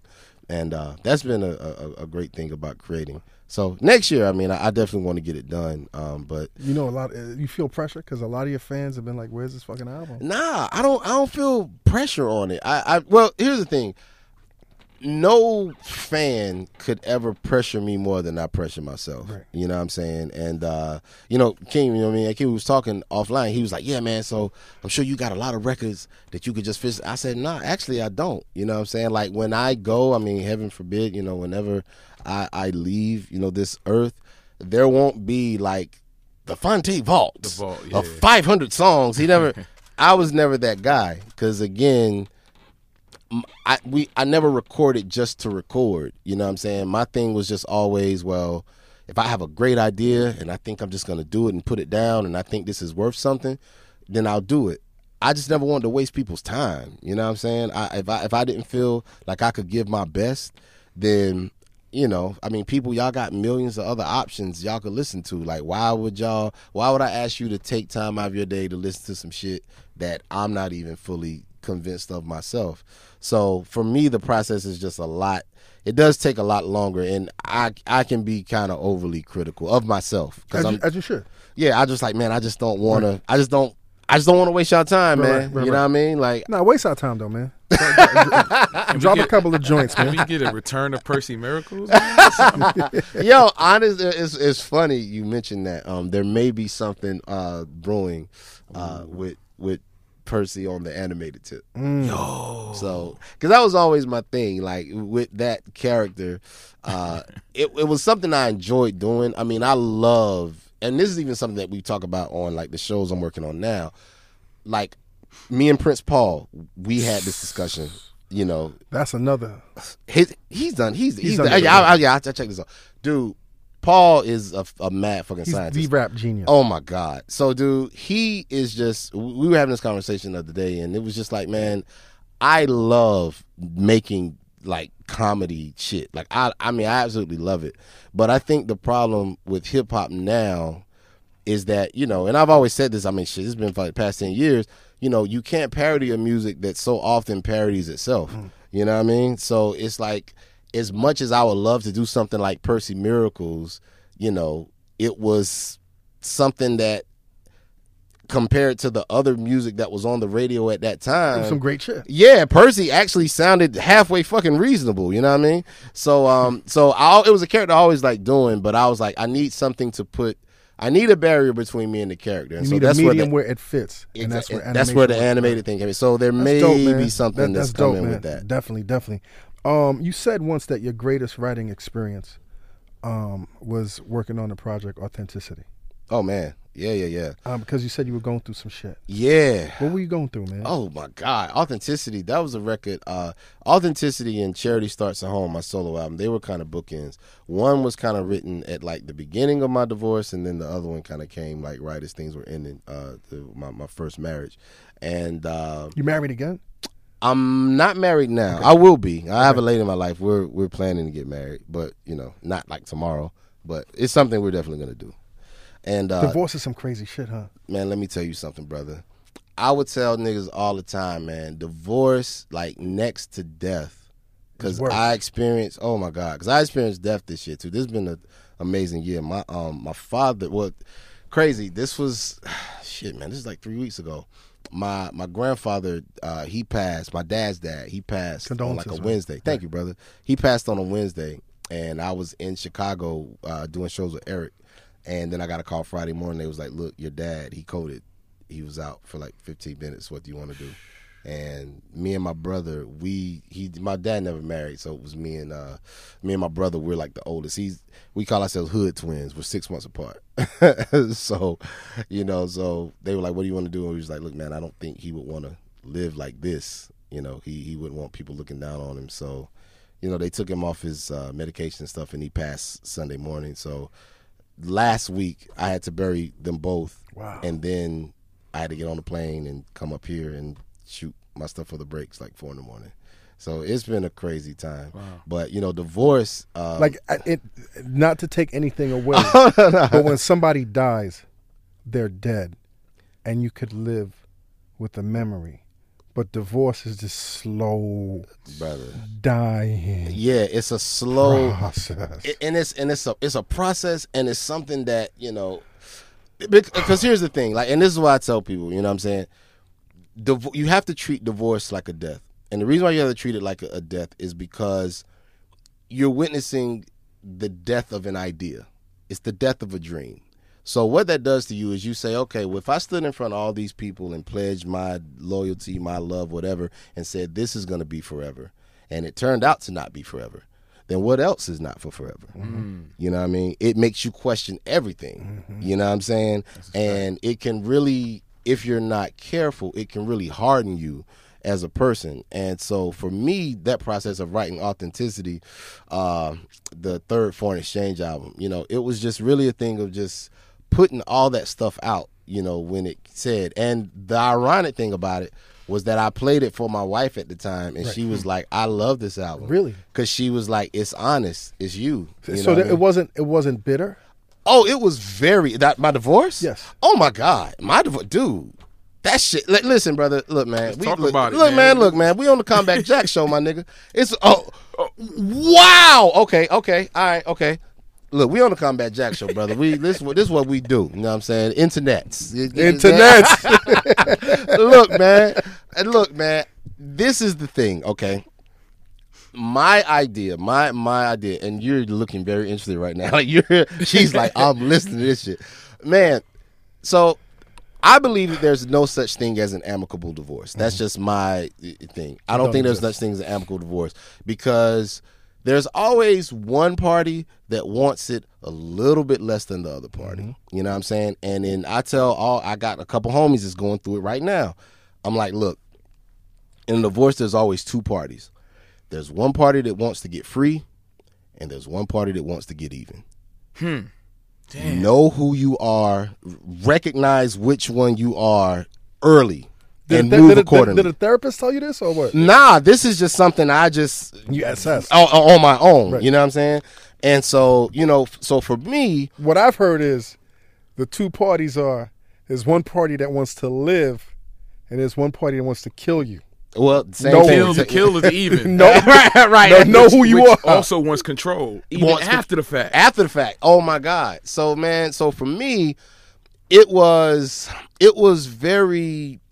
It became bitter. I think it was. Which one were you, man? I was the guy that just wanted to get free, and so for me, what I learned was, you know, because again, I was just a dude. I'm just like, look, man, just fucking. As men, I think a lot of times men would fall into that category, but it's like we're just the guys that's like, look, man, whatever you want to do, I'll give you whatever. We got to, you know, just I'll give you whatever. It don't even matter. I just want peace. That is our number one thing. We want peace. So, and this is what from attorney, he was like, listen, that is the worst thing you could do. He's like, because when you say I'll give you everything, I'll give you anything, you have nothing left to trade with.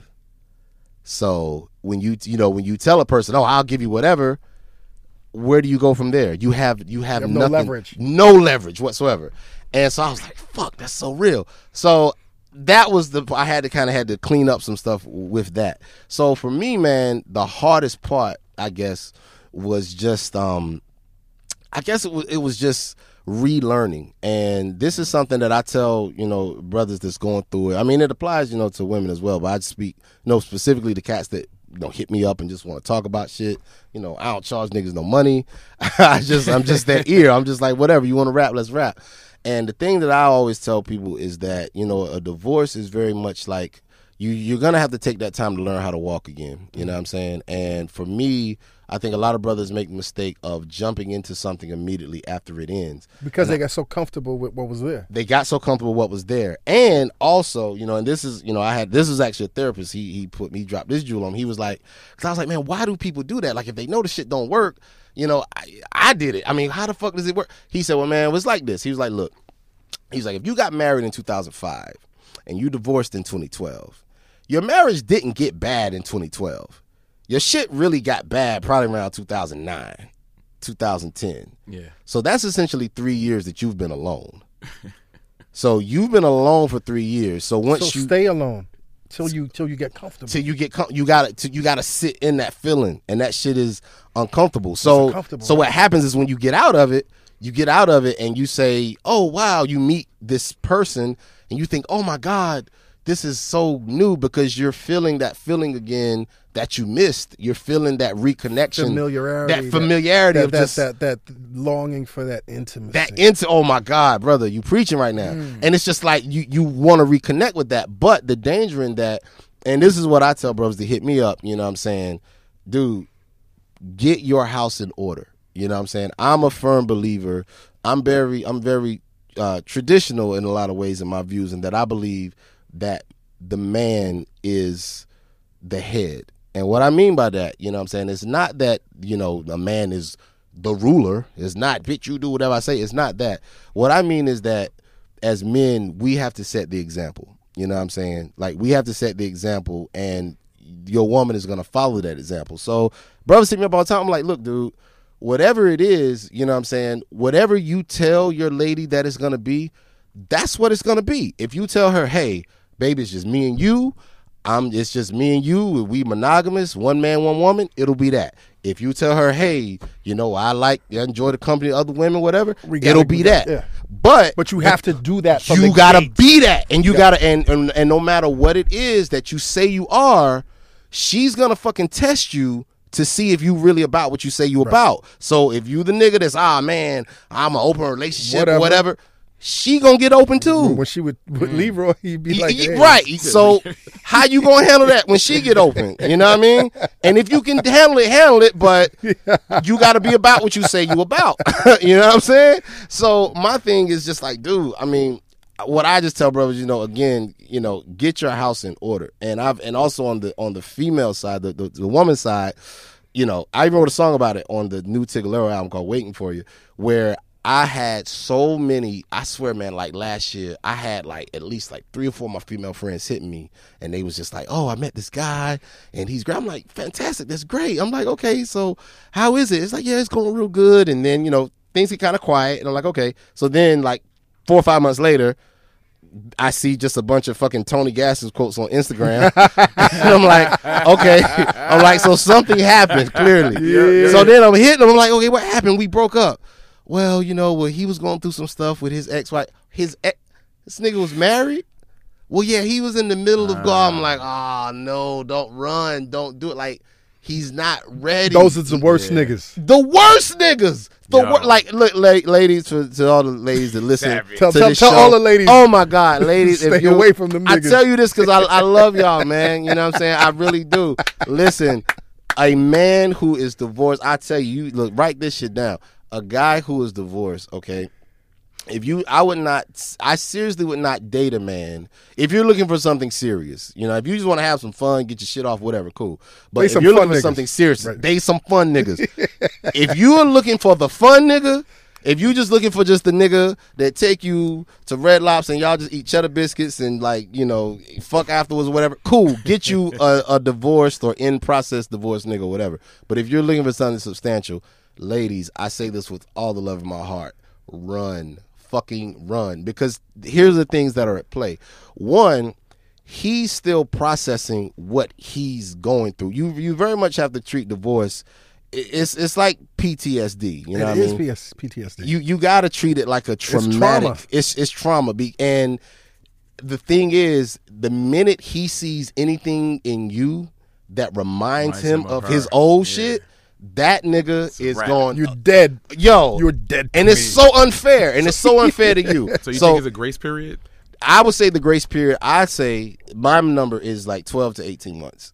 Okay. I would say give it at least a year just to kind of to relearn yourself. I mean, seriously, dude, it's like relearning how to walk again. You got to learn, because if you were with a person for all these years, that was your life. Yes. And so now I'm away from this person. So now I got to figure out, what is my life outside of this? What does my new life look like? Who am I? Oh, my God. This is brother, I mean, you spelling the truth right now. Yo, that's some deep shit. So man. that's why I say, yeah, like, lady, don't, if you're looking for a serious relationship, a guy that's like, I don't care, oh, I'm separated, like, dude, no, like, just don't do it. Save yourself. We know somebody the fucking time. Don't do it. Got divorced, and she transitioned into another relationship right during the divorce and thereafter. So she never had a break. Mm-hmm. You know what I'm saying? And it's just.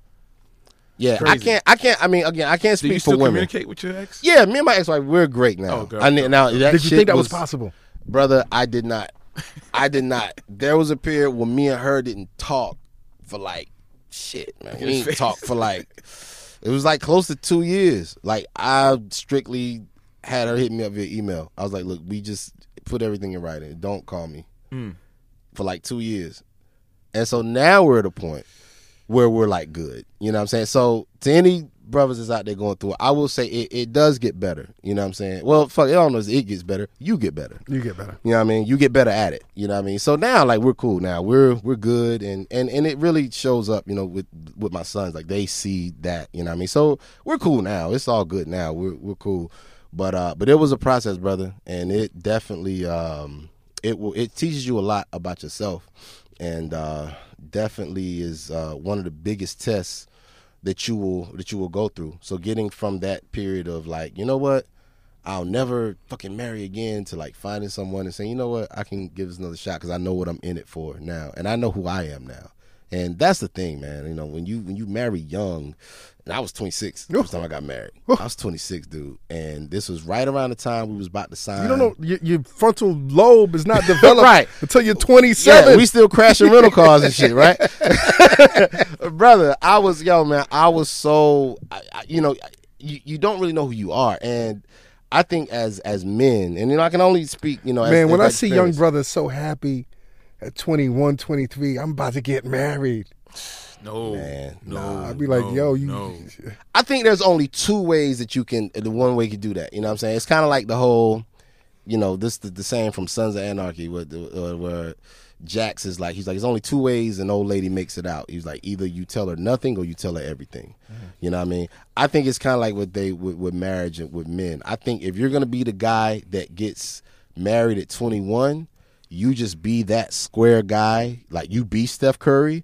And you just ride that train out. Because once you get a taste of something else, nigga, it's hard to go back. Oh, I need a bigger rapture. Whew, it's hard to go back to that one. It's like I say, the best way to stop smoking is to never start. Nigga, don't. If you're going to walk that path, stay on it. Because once you get off and get nigga, that is a very hard habit, an expensive habit to break. Fonte. What's up, man? I don't want you to leave, man. Brother, we can keep going. It's whatever. I don't want you to leave, man. I see you got nose and shit. We can keep going. We're going to wind this down. But I'm just telling you, I don't want you to leave, man. You had a series of tweets a couple of years ago that I read in a publication. Okay. And, you know, you just mentioned Sons of Anarchy and just reminded me of these series of tweets. Right. Where you compared TV shows great to television shows to rappers. Okay. I want to talk about this. The Wire is Jay-Z. Okay. Why? The Wire is Jay-Z because, man, Jay-Z is, I mean, to me, he's the greatest of all time. Yes. I mean, that's just... I agree with you. You know, he's the greatest of all time. If we're talking in terms of influence, if we're talking just, you know, just the body of work that he's amassed over the years and just... You know, how, I mean, dude, he's been, you know, fucking in the zone for the past 20 fucking years, right? You know what I'm saying? It's like even when he had his quote-unquote down periods, his down periods were eventful. Like, his down periods were periods that the average rapper would fucking kill to have. You know what I'm saying? So, to me, he's the greatest. And to me, The Wire was definitely, like, the greatest of all, the greatest television show of all time. To add to that metaphor, I would say Rakim is The Sopranos. Right, you have that, yes. Oh, I did say that? Yeah, shit, yeah, I can't remember. Right. Yeah, Rakim, he's The Sopranos. Like, he's the one that, like, set the standard, and he's the one that he's the shoulders that everyone else is standing on. He's the next level foundation. He's the foundation. And Sopranos was the next level television that we're now all enjoying. We're all enjoying, but all because of what The Sopranos laid down. Absolutely. Breaking Bad is Nas. Breaking Bad is Nas. Breaking Bad is Nas because I would say, although Jay-Z is the greatest of all time, I think he's the greatest, Nas is probably my personal favorite. You know what I'm saying? If you put on Impeach the President, if you put on just a break beat and ask me who would I rather hear spit on this at any given moment in time, Nas is going to get my money all day. You know what I'm saying? I mean, Jay would kill it, of course, but Nas is just, for what I like in an MC, Nas is going to be my choice. So I think that, you know, back to the analogy, I think that The Wire was a great television show and it was just, you know, classic, you know, for what it was. Breaking Bad was my favorite. I'm glad you say that, man, because I've had this argument on Twitter. I didn't say it the same way, but my favorite is Breaking Bad, not to take away from The Wire. So me being like emotional, it's like the Breaking Bad is greater than The Wire to me. Right. To me. Yes, yes, subjectively, yeah. So that was my thing. Yeah, Breaking Bad was just, I mean, God, man, like that Walter. Shit, it never went down. Like, it just kept escalating and till the end. Till the end. I love that show. How to Make It in America is Biggie. How to Make It in America is Biggie. I think that was a show where, you know, much like Biggie, I think it got cut short right as it was second trying season, to find his voice. Second season, you know. Wow. Second season, you know. Second album. Biggie had second season, second album, exactly. Yeah, you know, I think it's a shame, you know, when Biggie got killed. Like, he was someone that I think was really just kind of starting to find his voice, you know what I'm saying? And, you know, for life and a career to get cut short like that is really tragic. And, you know, with that show, the first season, I was just kind of like, okay, this is cool. But the second season, I was like, oh, wow, okay, I see y'all going somewhere. Y'all raise the stakes a little bit, and then it was just over. Wow. So, Lost is Kanye. Did I compare Lost to Kanye? You said that. Fuck. I'm trying to, okay. Well. Adventurous. It was adventurous, and there were parts wild of it that made no fucking sense whatsoever. Right. But you're going to tune the fuck in. And that's, if nothing else, I can say about Kanye. Kanye, he, no matter what he does, he is probably the best example of a celebrity and what that encompasses.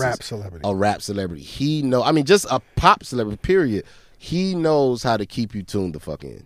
And if nothing else, I can, you know, I can just respect him for that. Because that takes a certain kind of personality to handle that shit, man. And, you know what I mean? And that is something, and I've always told people, man, like, when people say it's the old Kanye or whatever, like, I like how he did it on his album. People's like, I miss the old Kanye. I miss the new, whatever.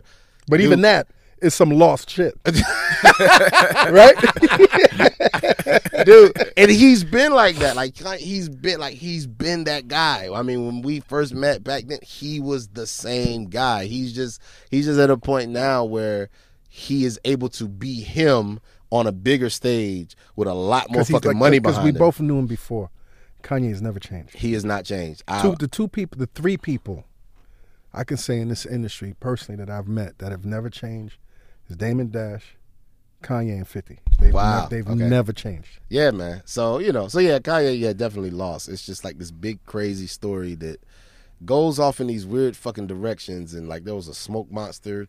I guess that was the 808s album. That was the Smoke Monster. Yeah, it was just like, what the fuck is this? What was the time machine, though? What was the time? Yeah, they had the time machine. It just went all over the fucking place. But the shag, yeah, that was, yeah, all of that shit.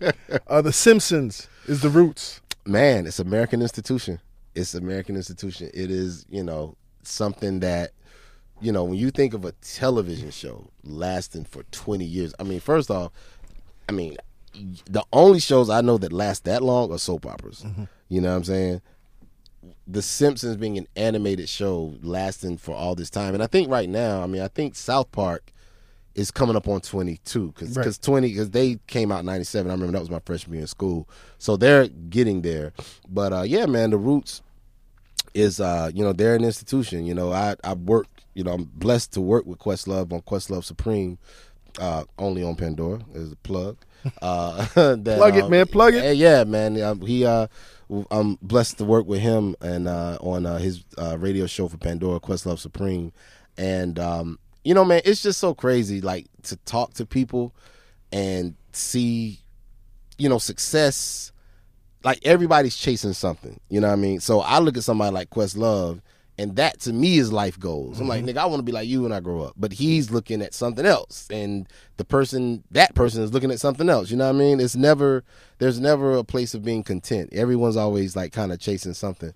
But I think with the Roots, for them to go from, you know, not being recognized, almost getting dropped by their label 20 years ago. Y'all ain't serious. Y'all a rap band. Like, right. Y'all are a cartoon. Right. To now being the house band on The Tonight Show. Yeah. I mean, dude, again, the power of hip hop. Who would have guessed, again, something that no one thought was going to last past fucking 5 minutes, 30 years later, the band of The Tonight Show is the fucking Roots. That's amazing. It's crazy.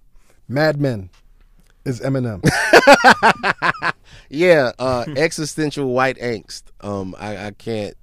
First of all, I think Eminem is probably like just is a monster. Unfortunately, I haven't had a chance to meet him yet. I've worked with a lot of people in that circle. Me and Denon Porter have done work. My favorite record, Impatient, by the way. Oh, man, thank you so much, brother. That was my fucking therapy for my situation. But that's not the story. Oh, wow, man. Thank you, brother. Thank you.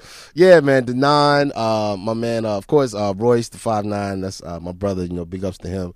But me and him have never had a chance like to work together or meet each other. But yeah, I compared it to Batman. It was definitely... It for that show, great show, but definitely kind of one note.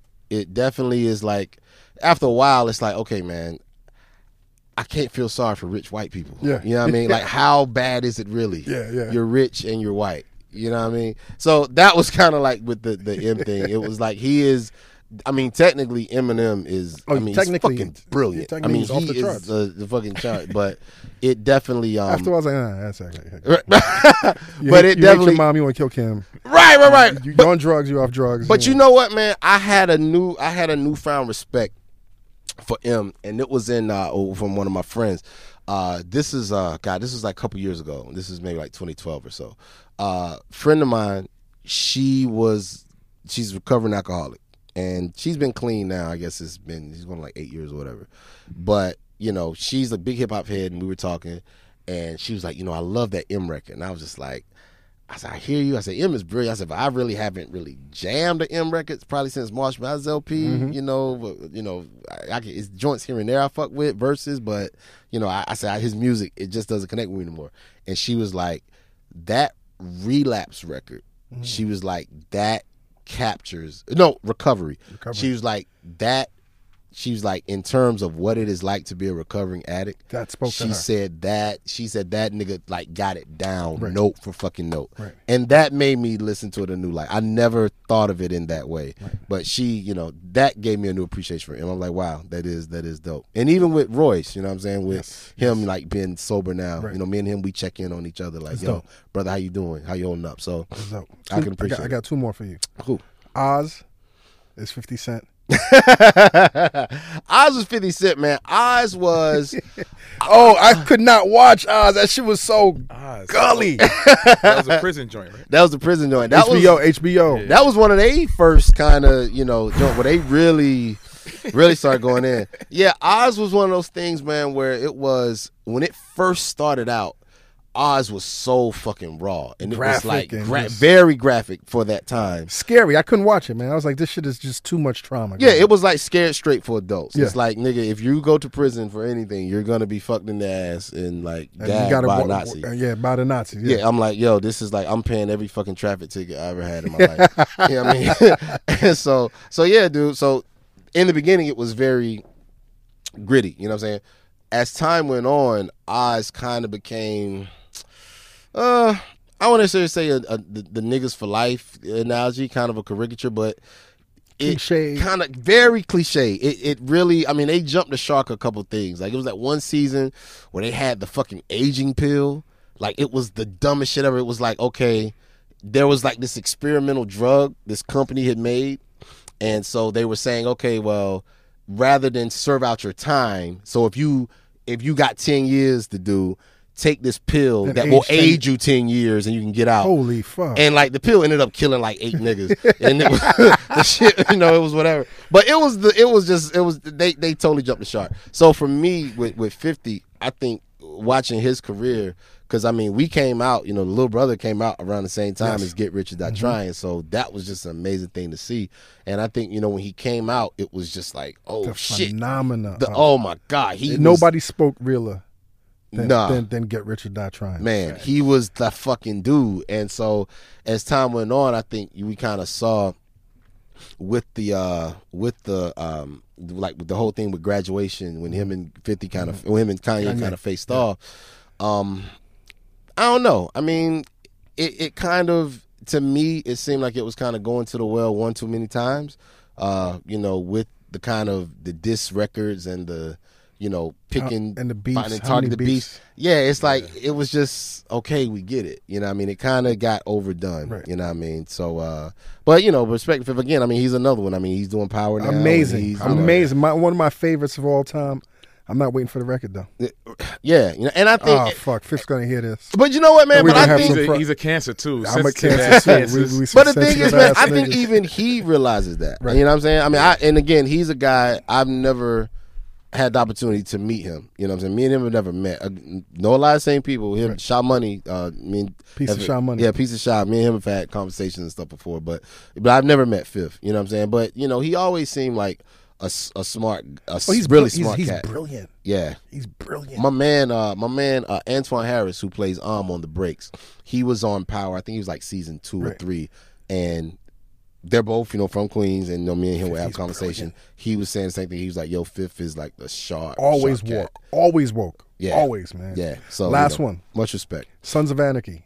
Rick Ross. Oh my God. Listen, man, let me explain something to you. Rick Ross is a phenomenon. And I mean that like in every way possible. I mean, his life, like when people talk about when people use the phrase tweeting through it, Rick Ross exemplifies that. I mean, if you talk about a person who, I mean, dude, from the cop shit, from you used to be a CEO to, you know, the whole shit with him and who was it? It was the Gangster Disciples. It was one of the gang, the GDs that was like trying to get at him. And then the whole Molly and a drink, she didn't know it. And that Twitter shit that erupted over that. Kidnapping. Yeah, the kidnapping. Alleged kidnapping. The alleged kidnapping. And then the seizures. And then like Pears. Brother. Right. Shout out to all the Pears. And he survived. He survived 50. Curly. Pimpin' Curly, he survived, you know, the what was his baby mom? What was the name of it? Oh my God. He survived all of that. And so for me, Sons of Anarchy, why I compare it to Rick Ross, Sons of Anarchy was like the most unrealistic show that is, I mean, after like season 3, it's just like, okay, how are all you niggas not serving life sentences right now? How y'all still alive? How are you still alive? It's like the A-Team. Oh my God. It's like the A-Team on steroids. Like, dude. So, but it still managed to survive. It still managed to triumph in spite of this ridiculousness. Right. And that to me was Rick Ross. Like Rick, he still manages to triumph even though, you know, the drug dealer shit and the whole you're a cop, like it is the most fantastic lie we've ever heard, but he still manages to make it sound amazing. To me, just how we were talking off air, we were saying that like, you know, Rappers Delight is the most hip hop song of all time. The most cliched hip hop record of all time. It exemplifies hip hop in MCs, every way. Biting rhymes, a Jack beat that there was a lawsuit for. Commercial, selling out the fucking janky label, jacking niggas. Like just as hip hop, just as Rappers Delight is the most hip hop song of all time, I think Rich Off Cocaine is the most Rick Ross song of all time. That exemplifies everything. It is. Dude, beautiful. That song is fucking gorgeous. It is like the biggest lie. Like we know you're not rich off cocaine, you're rich off rapping, but we fuck with it. Oh my God, I love it. If you fuck with it, we fuck with it. Man. Yeah, I think that's brilliant, man. You got to do. I mean, because TV is such you got to continue doing this, man. I certainly will. You got to make that a series. I need that. We need to talk about that, man. Listen, like I said, I don't want you to go, but you know, like all great things, man. You know, must come to an end. Last question. Sure. Top 5 rapper singers. Jesus Christ. Okay. Top 5 rapper singers. Man, I would probably have to say, oh God, I mean, definitely Lauren. I mean, I gotta put Lauren up there. Lauren, definitely. Lauren. Top 5 rapper singers. I don't know if you could count him as a rapper per se, but I mean, he did rap some. Well, yeah, he did. T-Pain. T-Pain, got it. I mean, Jesus Christ, man, rapper turned singer. Like, yeah. T-Pain, I think people, you know, as much as people like credit me for like, you know, kind of being, you know, the guy that influenced other people, I cannot overstate T-Pain's importance enough, man. I mean, without him, we don't get The Dream. We don't get Future. We don't get Future. I mean, you know what I'm saying? Like, so big ups to my nigga Teofilo Payne. I think T-Pain, let me see who else, man. Rapper singers. Jesus Christ. I would put Queen Latifah up there. Queen Latifah was ladies so cold. First. Ladies first. I mean, she was just singing on that, Coming to My House. But even she was so cold with it, man. Like, people forget, Latifah had like a real live jazz career for a minute. Jazz album. Like Latifah was selling out Hollywood Bowl, yes, bro. Yes. I mean, that's singing jazz standards. Stella by Starlight and just fucking, you know, come on, man. So yeah, so she was she's definitely up there. That's three. Rapper singers. God, man, I would probably take it back, and you know, I gotta give, you know, props to the originators, man. I would probably say like Full Force. Full Force. I mean, they went from the Full Force MCs to the Full Force MDs. Yeah, I mean, they Full Force. I mean, in terms of what they were doing, again, you know, from, you know, producing like the Roxanne records, yes, to fucking the Backstreet Boys. Mm-hmm. I mean, dude, are you serious? You know, gotta give up to them. And then 5.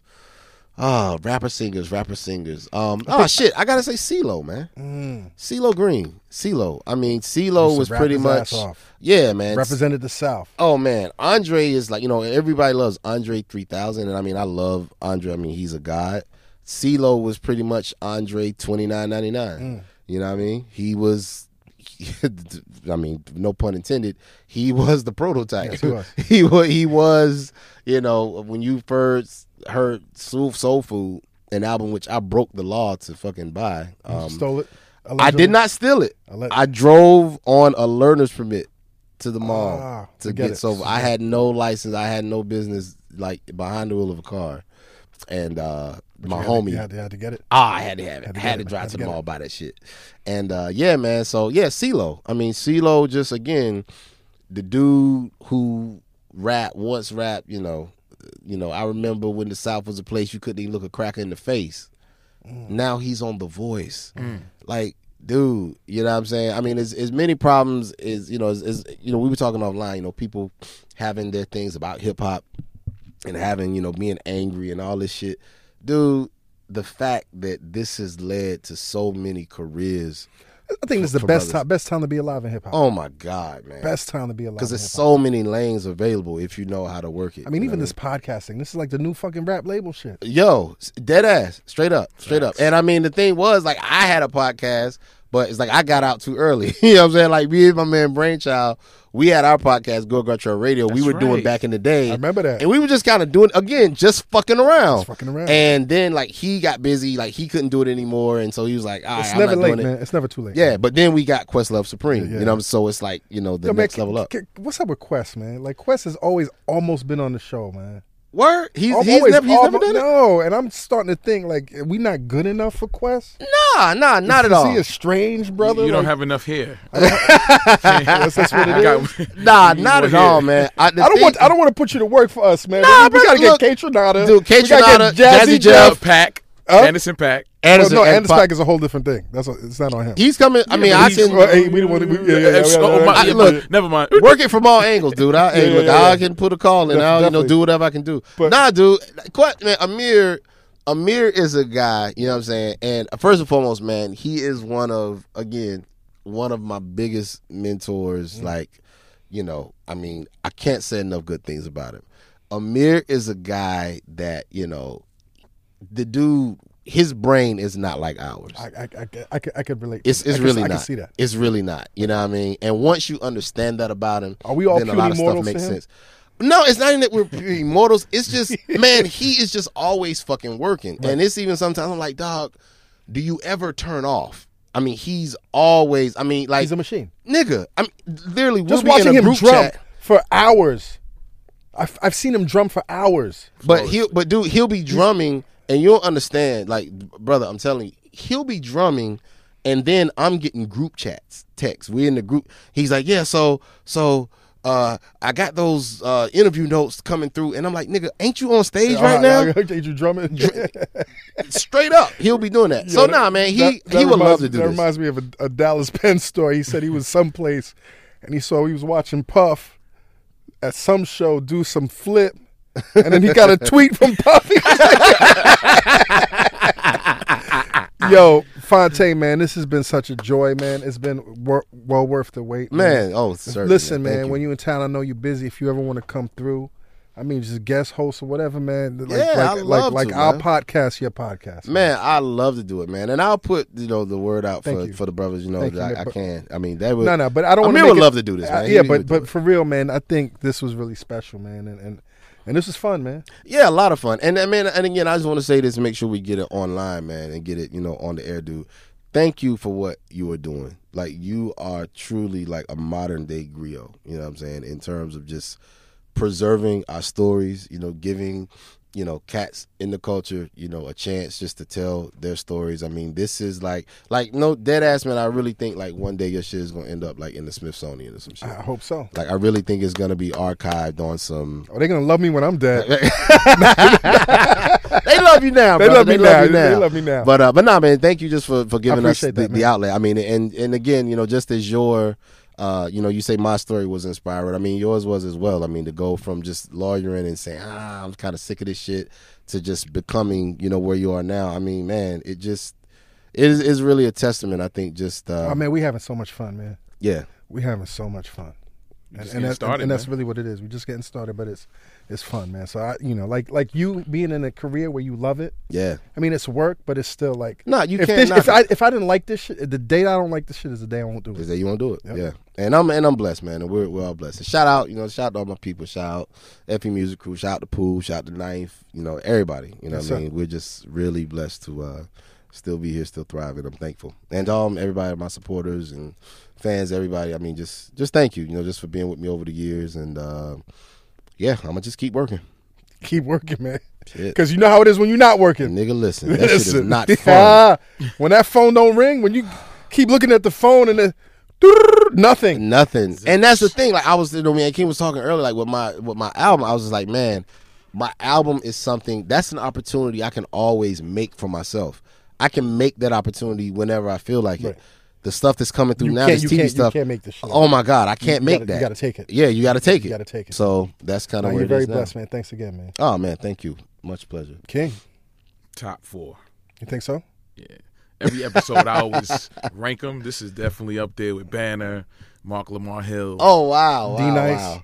D-Nice. Well, I'm talking about the year, but yeah, definitely in the top 5 of all time, period. Pleasure and honor, man. Like, Fonte, for real. Man, thank y'all for having me, dude. This shit is, man, this is. We had the whole little brother. Yeah, man. Without them together, but, Right. In spirit. Yeah, we all, I mean, we're still all in touch. Like, all of us are still. And working too. Yeah. Still crazy. In touch, still working. And I mean, people always ask us like for a reunion and stuff, and it's like, it's got to be right. Yeah, I mean, I will say this. I will say this, and I will say this here. And I haven't even. This is not even a conversation I haven't even had with Ninth or Pooh. You know what I'm saying? This past year, is definitely given me a lot of perspective. You know what I'm saying? I was in Minneapolis a couple weeks ago, and the Revolution, reunited for a gig, you know what I'm saying? Prince's band, right? And the show was amazing. I mean, the show was amazing, and it was dope. But it was still just that moment of kind of watching it, and it's just like, something's missing. You know what I mean? It was like when they would do like his deeper stuff, like when they would do like the deeper cuts off his album. You know what I mean? It's like, they just jamming, and it's like, okay, this shit is dope. And they doing Housequake. It's like, okay, they jamming on Housequake for 10 minutes, shit's dope. But then when they do like his monster hits, like Little Red Corvette, it's just like, you feel that law. So, but I mean, it was a fantastic show. But that, and then, you know, coupled with, you know, the Tribe, you know, I was just thinking with Fife, you know what I mean? So for a while, you know, I think, you know, we were kind of reluctant to do. I know. Well, I won't speak for the brothers. I can only speak for me. I was very reluctant, you know, for it. This past year, seeing that, it kind of put it into perspective of saying, okay, well, there's one thing to say, well, I have the option to not do this. I can either take it or leave it. It's another thing when that option no longer exists. Yes. You know what I mean? You know, when one of you're with Fife, it's, you know, when he dies, it's like, that's the end of it. You know what I mean? So I say that to say, you know, it definitely made me think a lot about wanting, if nothing else, to just put a period at the end of the sentence, to end it properly. You know what I mean? And when I say end it properly, I don't know what that means. I don't know if it a show, a tour. There's no box to put it in, but that's a possibility. But just for the three of us to say, hey, you know, let's just end this the right way, and then if y'all missed it, y'all just fucking missed it. You know what I mean? But we did our part. You know what I mean? But it definitely gave me that perspective, man, because, you know, it's, I mean, Prince, like, no one saw that shit coming and fight. I mean, just 2016, like, this has been a motherfucker, man. You know what I mean? So I would say that. So don't hold your breath for reunion, but I would definitely say that, I would say, for me, I can't speak for the brothers, but for me, it's definitely something that I'm way more open to considering now. It's crazy than, right? I ever was. You know, crazy. I haven't told the internet this, man, but, you know, I did give a call to Dallas Penn. You know what I'm saying? Why you told him that, man? I didn't say he's coming back. I just said I gave a call to Dallas Penn. Don't tell him shit. Dallas Penn, come home, my nigga. Wow. You know what I'm saying? Come home, my nigga. Just come home, my man. That's, yo. You know what I'm saying? Love. Let's keep it real, man. This is what we do. Combat Jack Show, Nine Toes. Wow. Listen, man. Let's wrap this, yo. Once again, brother, thank you. Thank you, man. Continued success, man. Internets, you know what this is, man. Dream those dreams and then man up, woman up, and live those dreams, because a life without dreams is black and white, and the universe flows in technicolor and surround sound. Numinati! This episode of the Combat Jack Show was produced by Jonathan Mena, executive produced by A. King and Chris Morrow, engineered by Samir Karan, and recorded in the Engine Room Audio Studio in downtown Manhattan. This is an official Loudspeakers Networks production. What up, Combat? This is Damio from L.A. I hit you up a while ago talking about I was binging all your shit. Well, true that. I'll be on the road. I'll be on the move, on the travels. So I stay listening to your joints. But I need these archives. Hurry up. Okay, don't hurry up. Take your time. But, man, I need these archives. I'm trying to dig back and listen to all this shit. I'm trying to catch up. Not necessarily catch up, but I'm just trying to get into them, you know? You kept me rocking during deployment. Man, come on. All right, Combat. Stay up. Keep doing what you're doing. These fucking joints is hot. The guests are getting doper and doper, so I'll be listening. All right.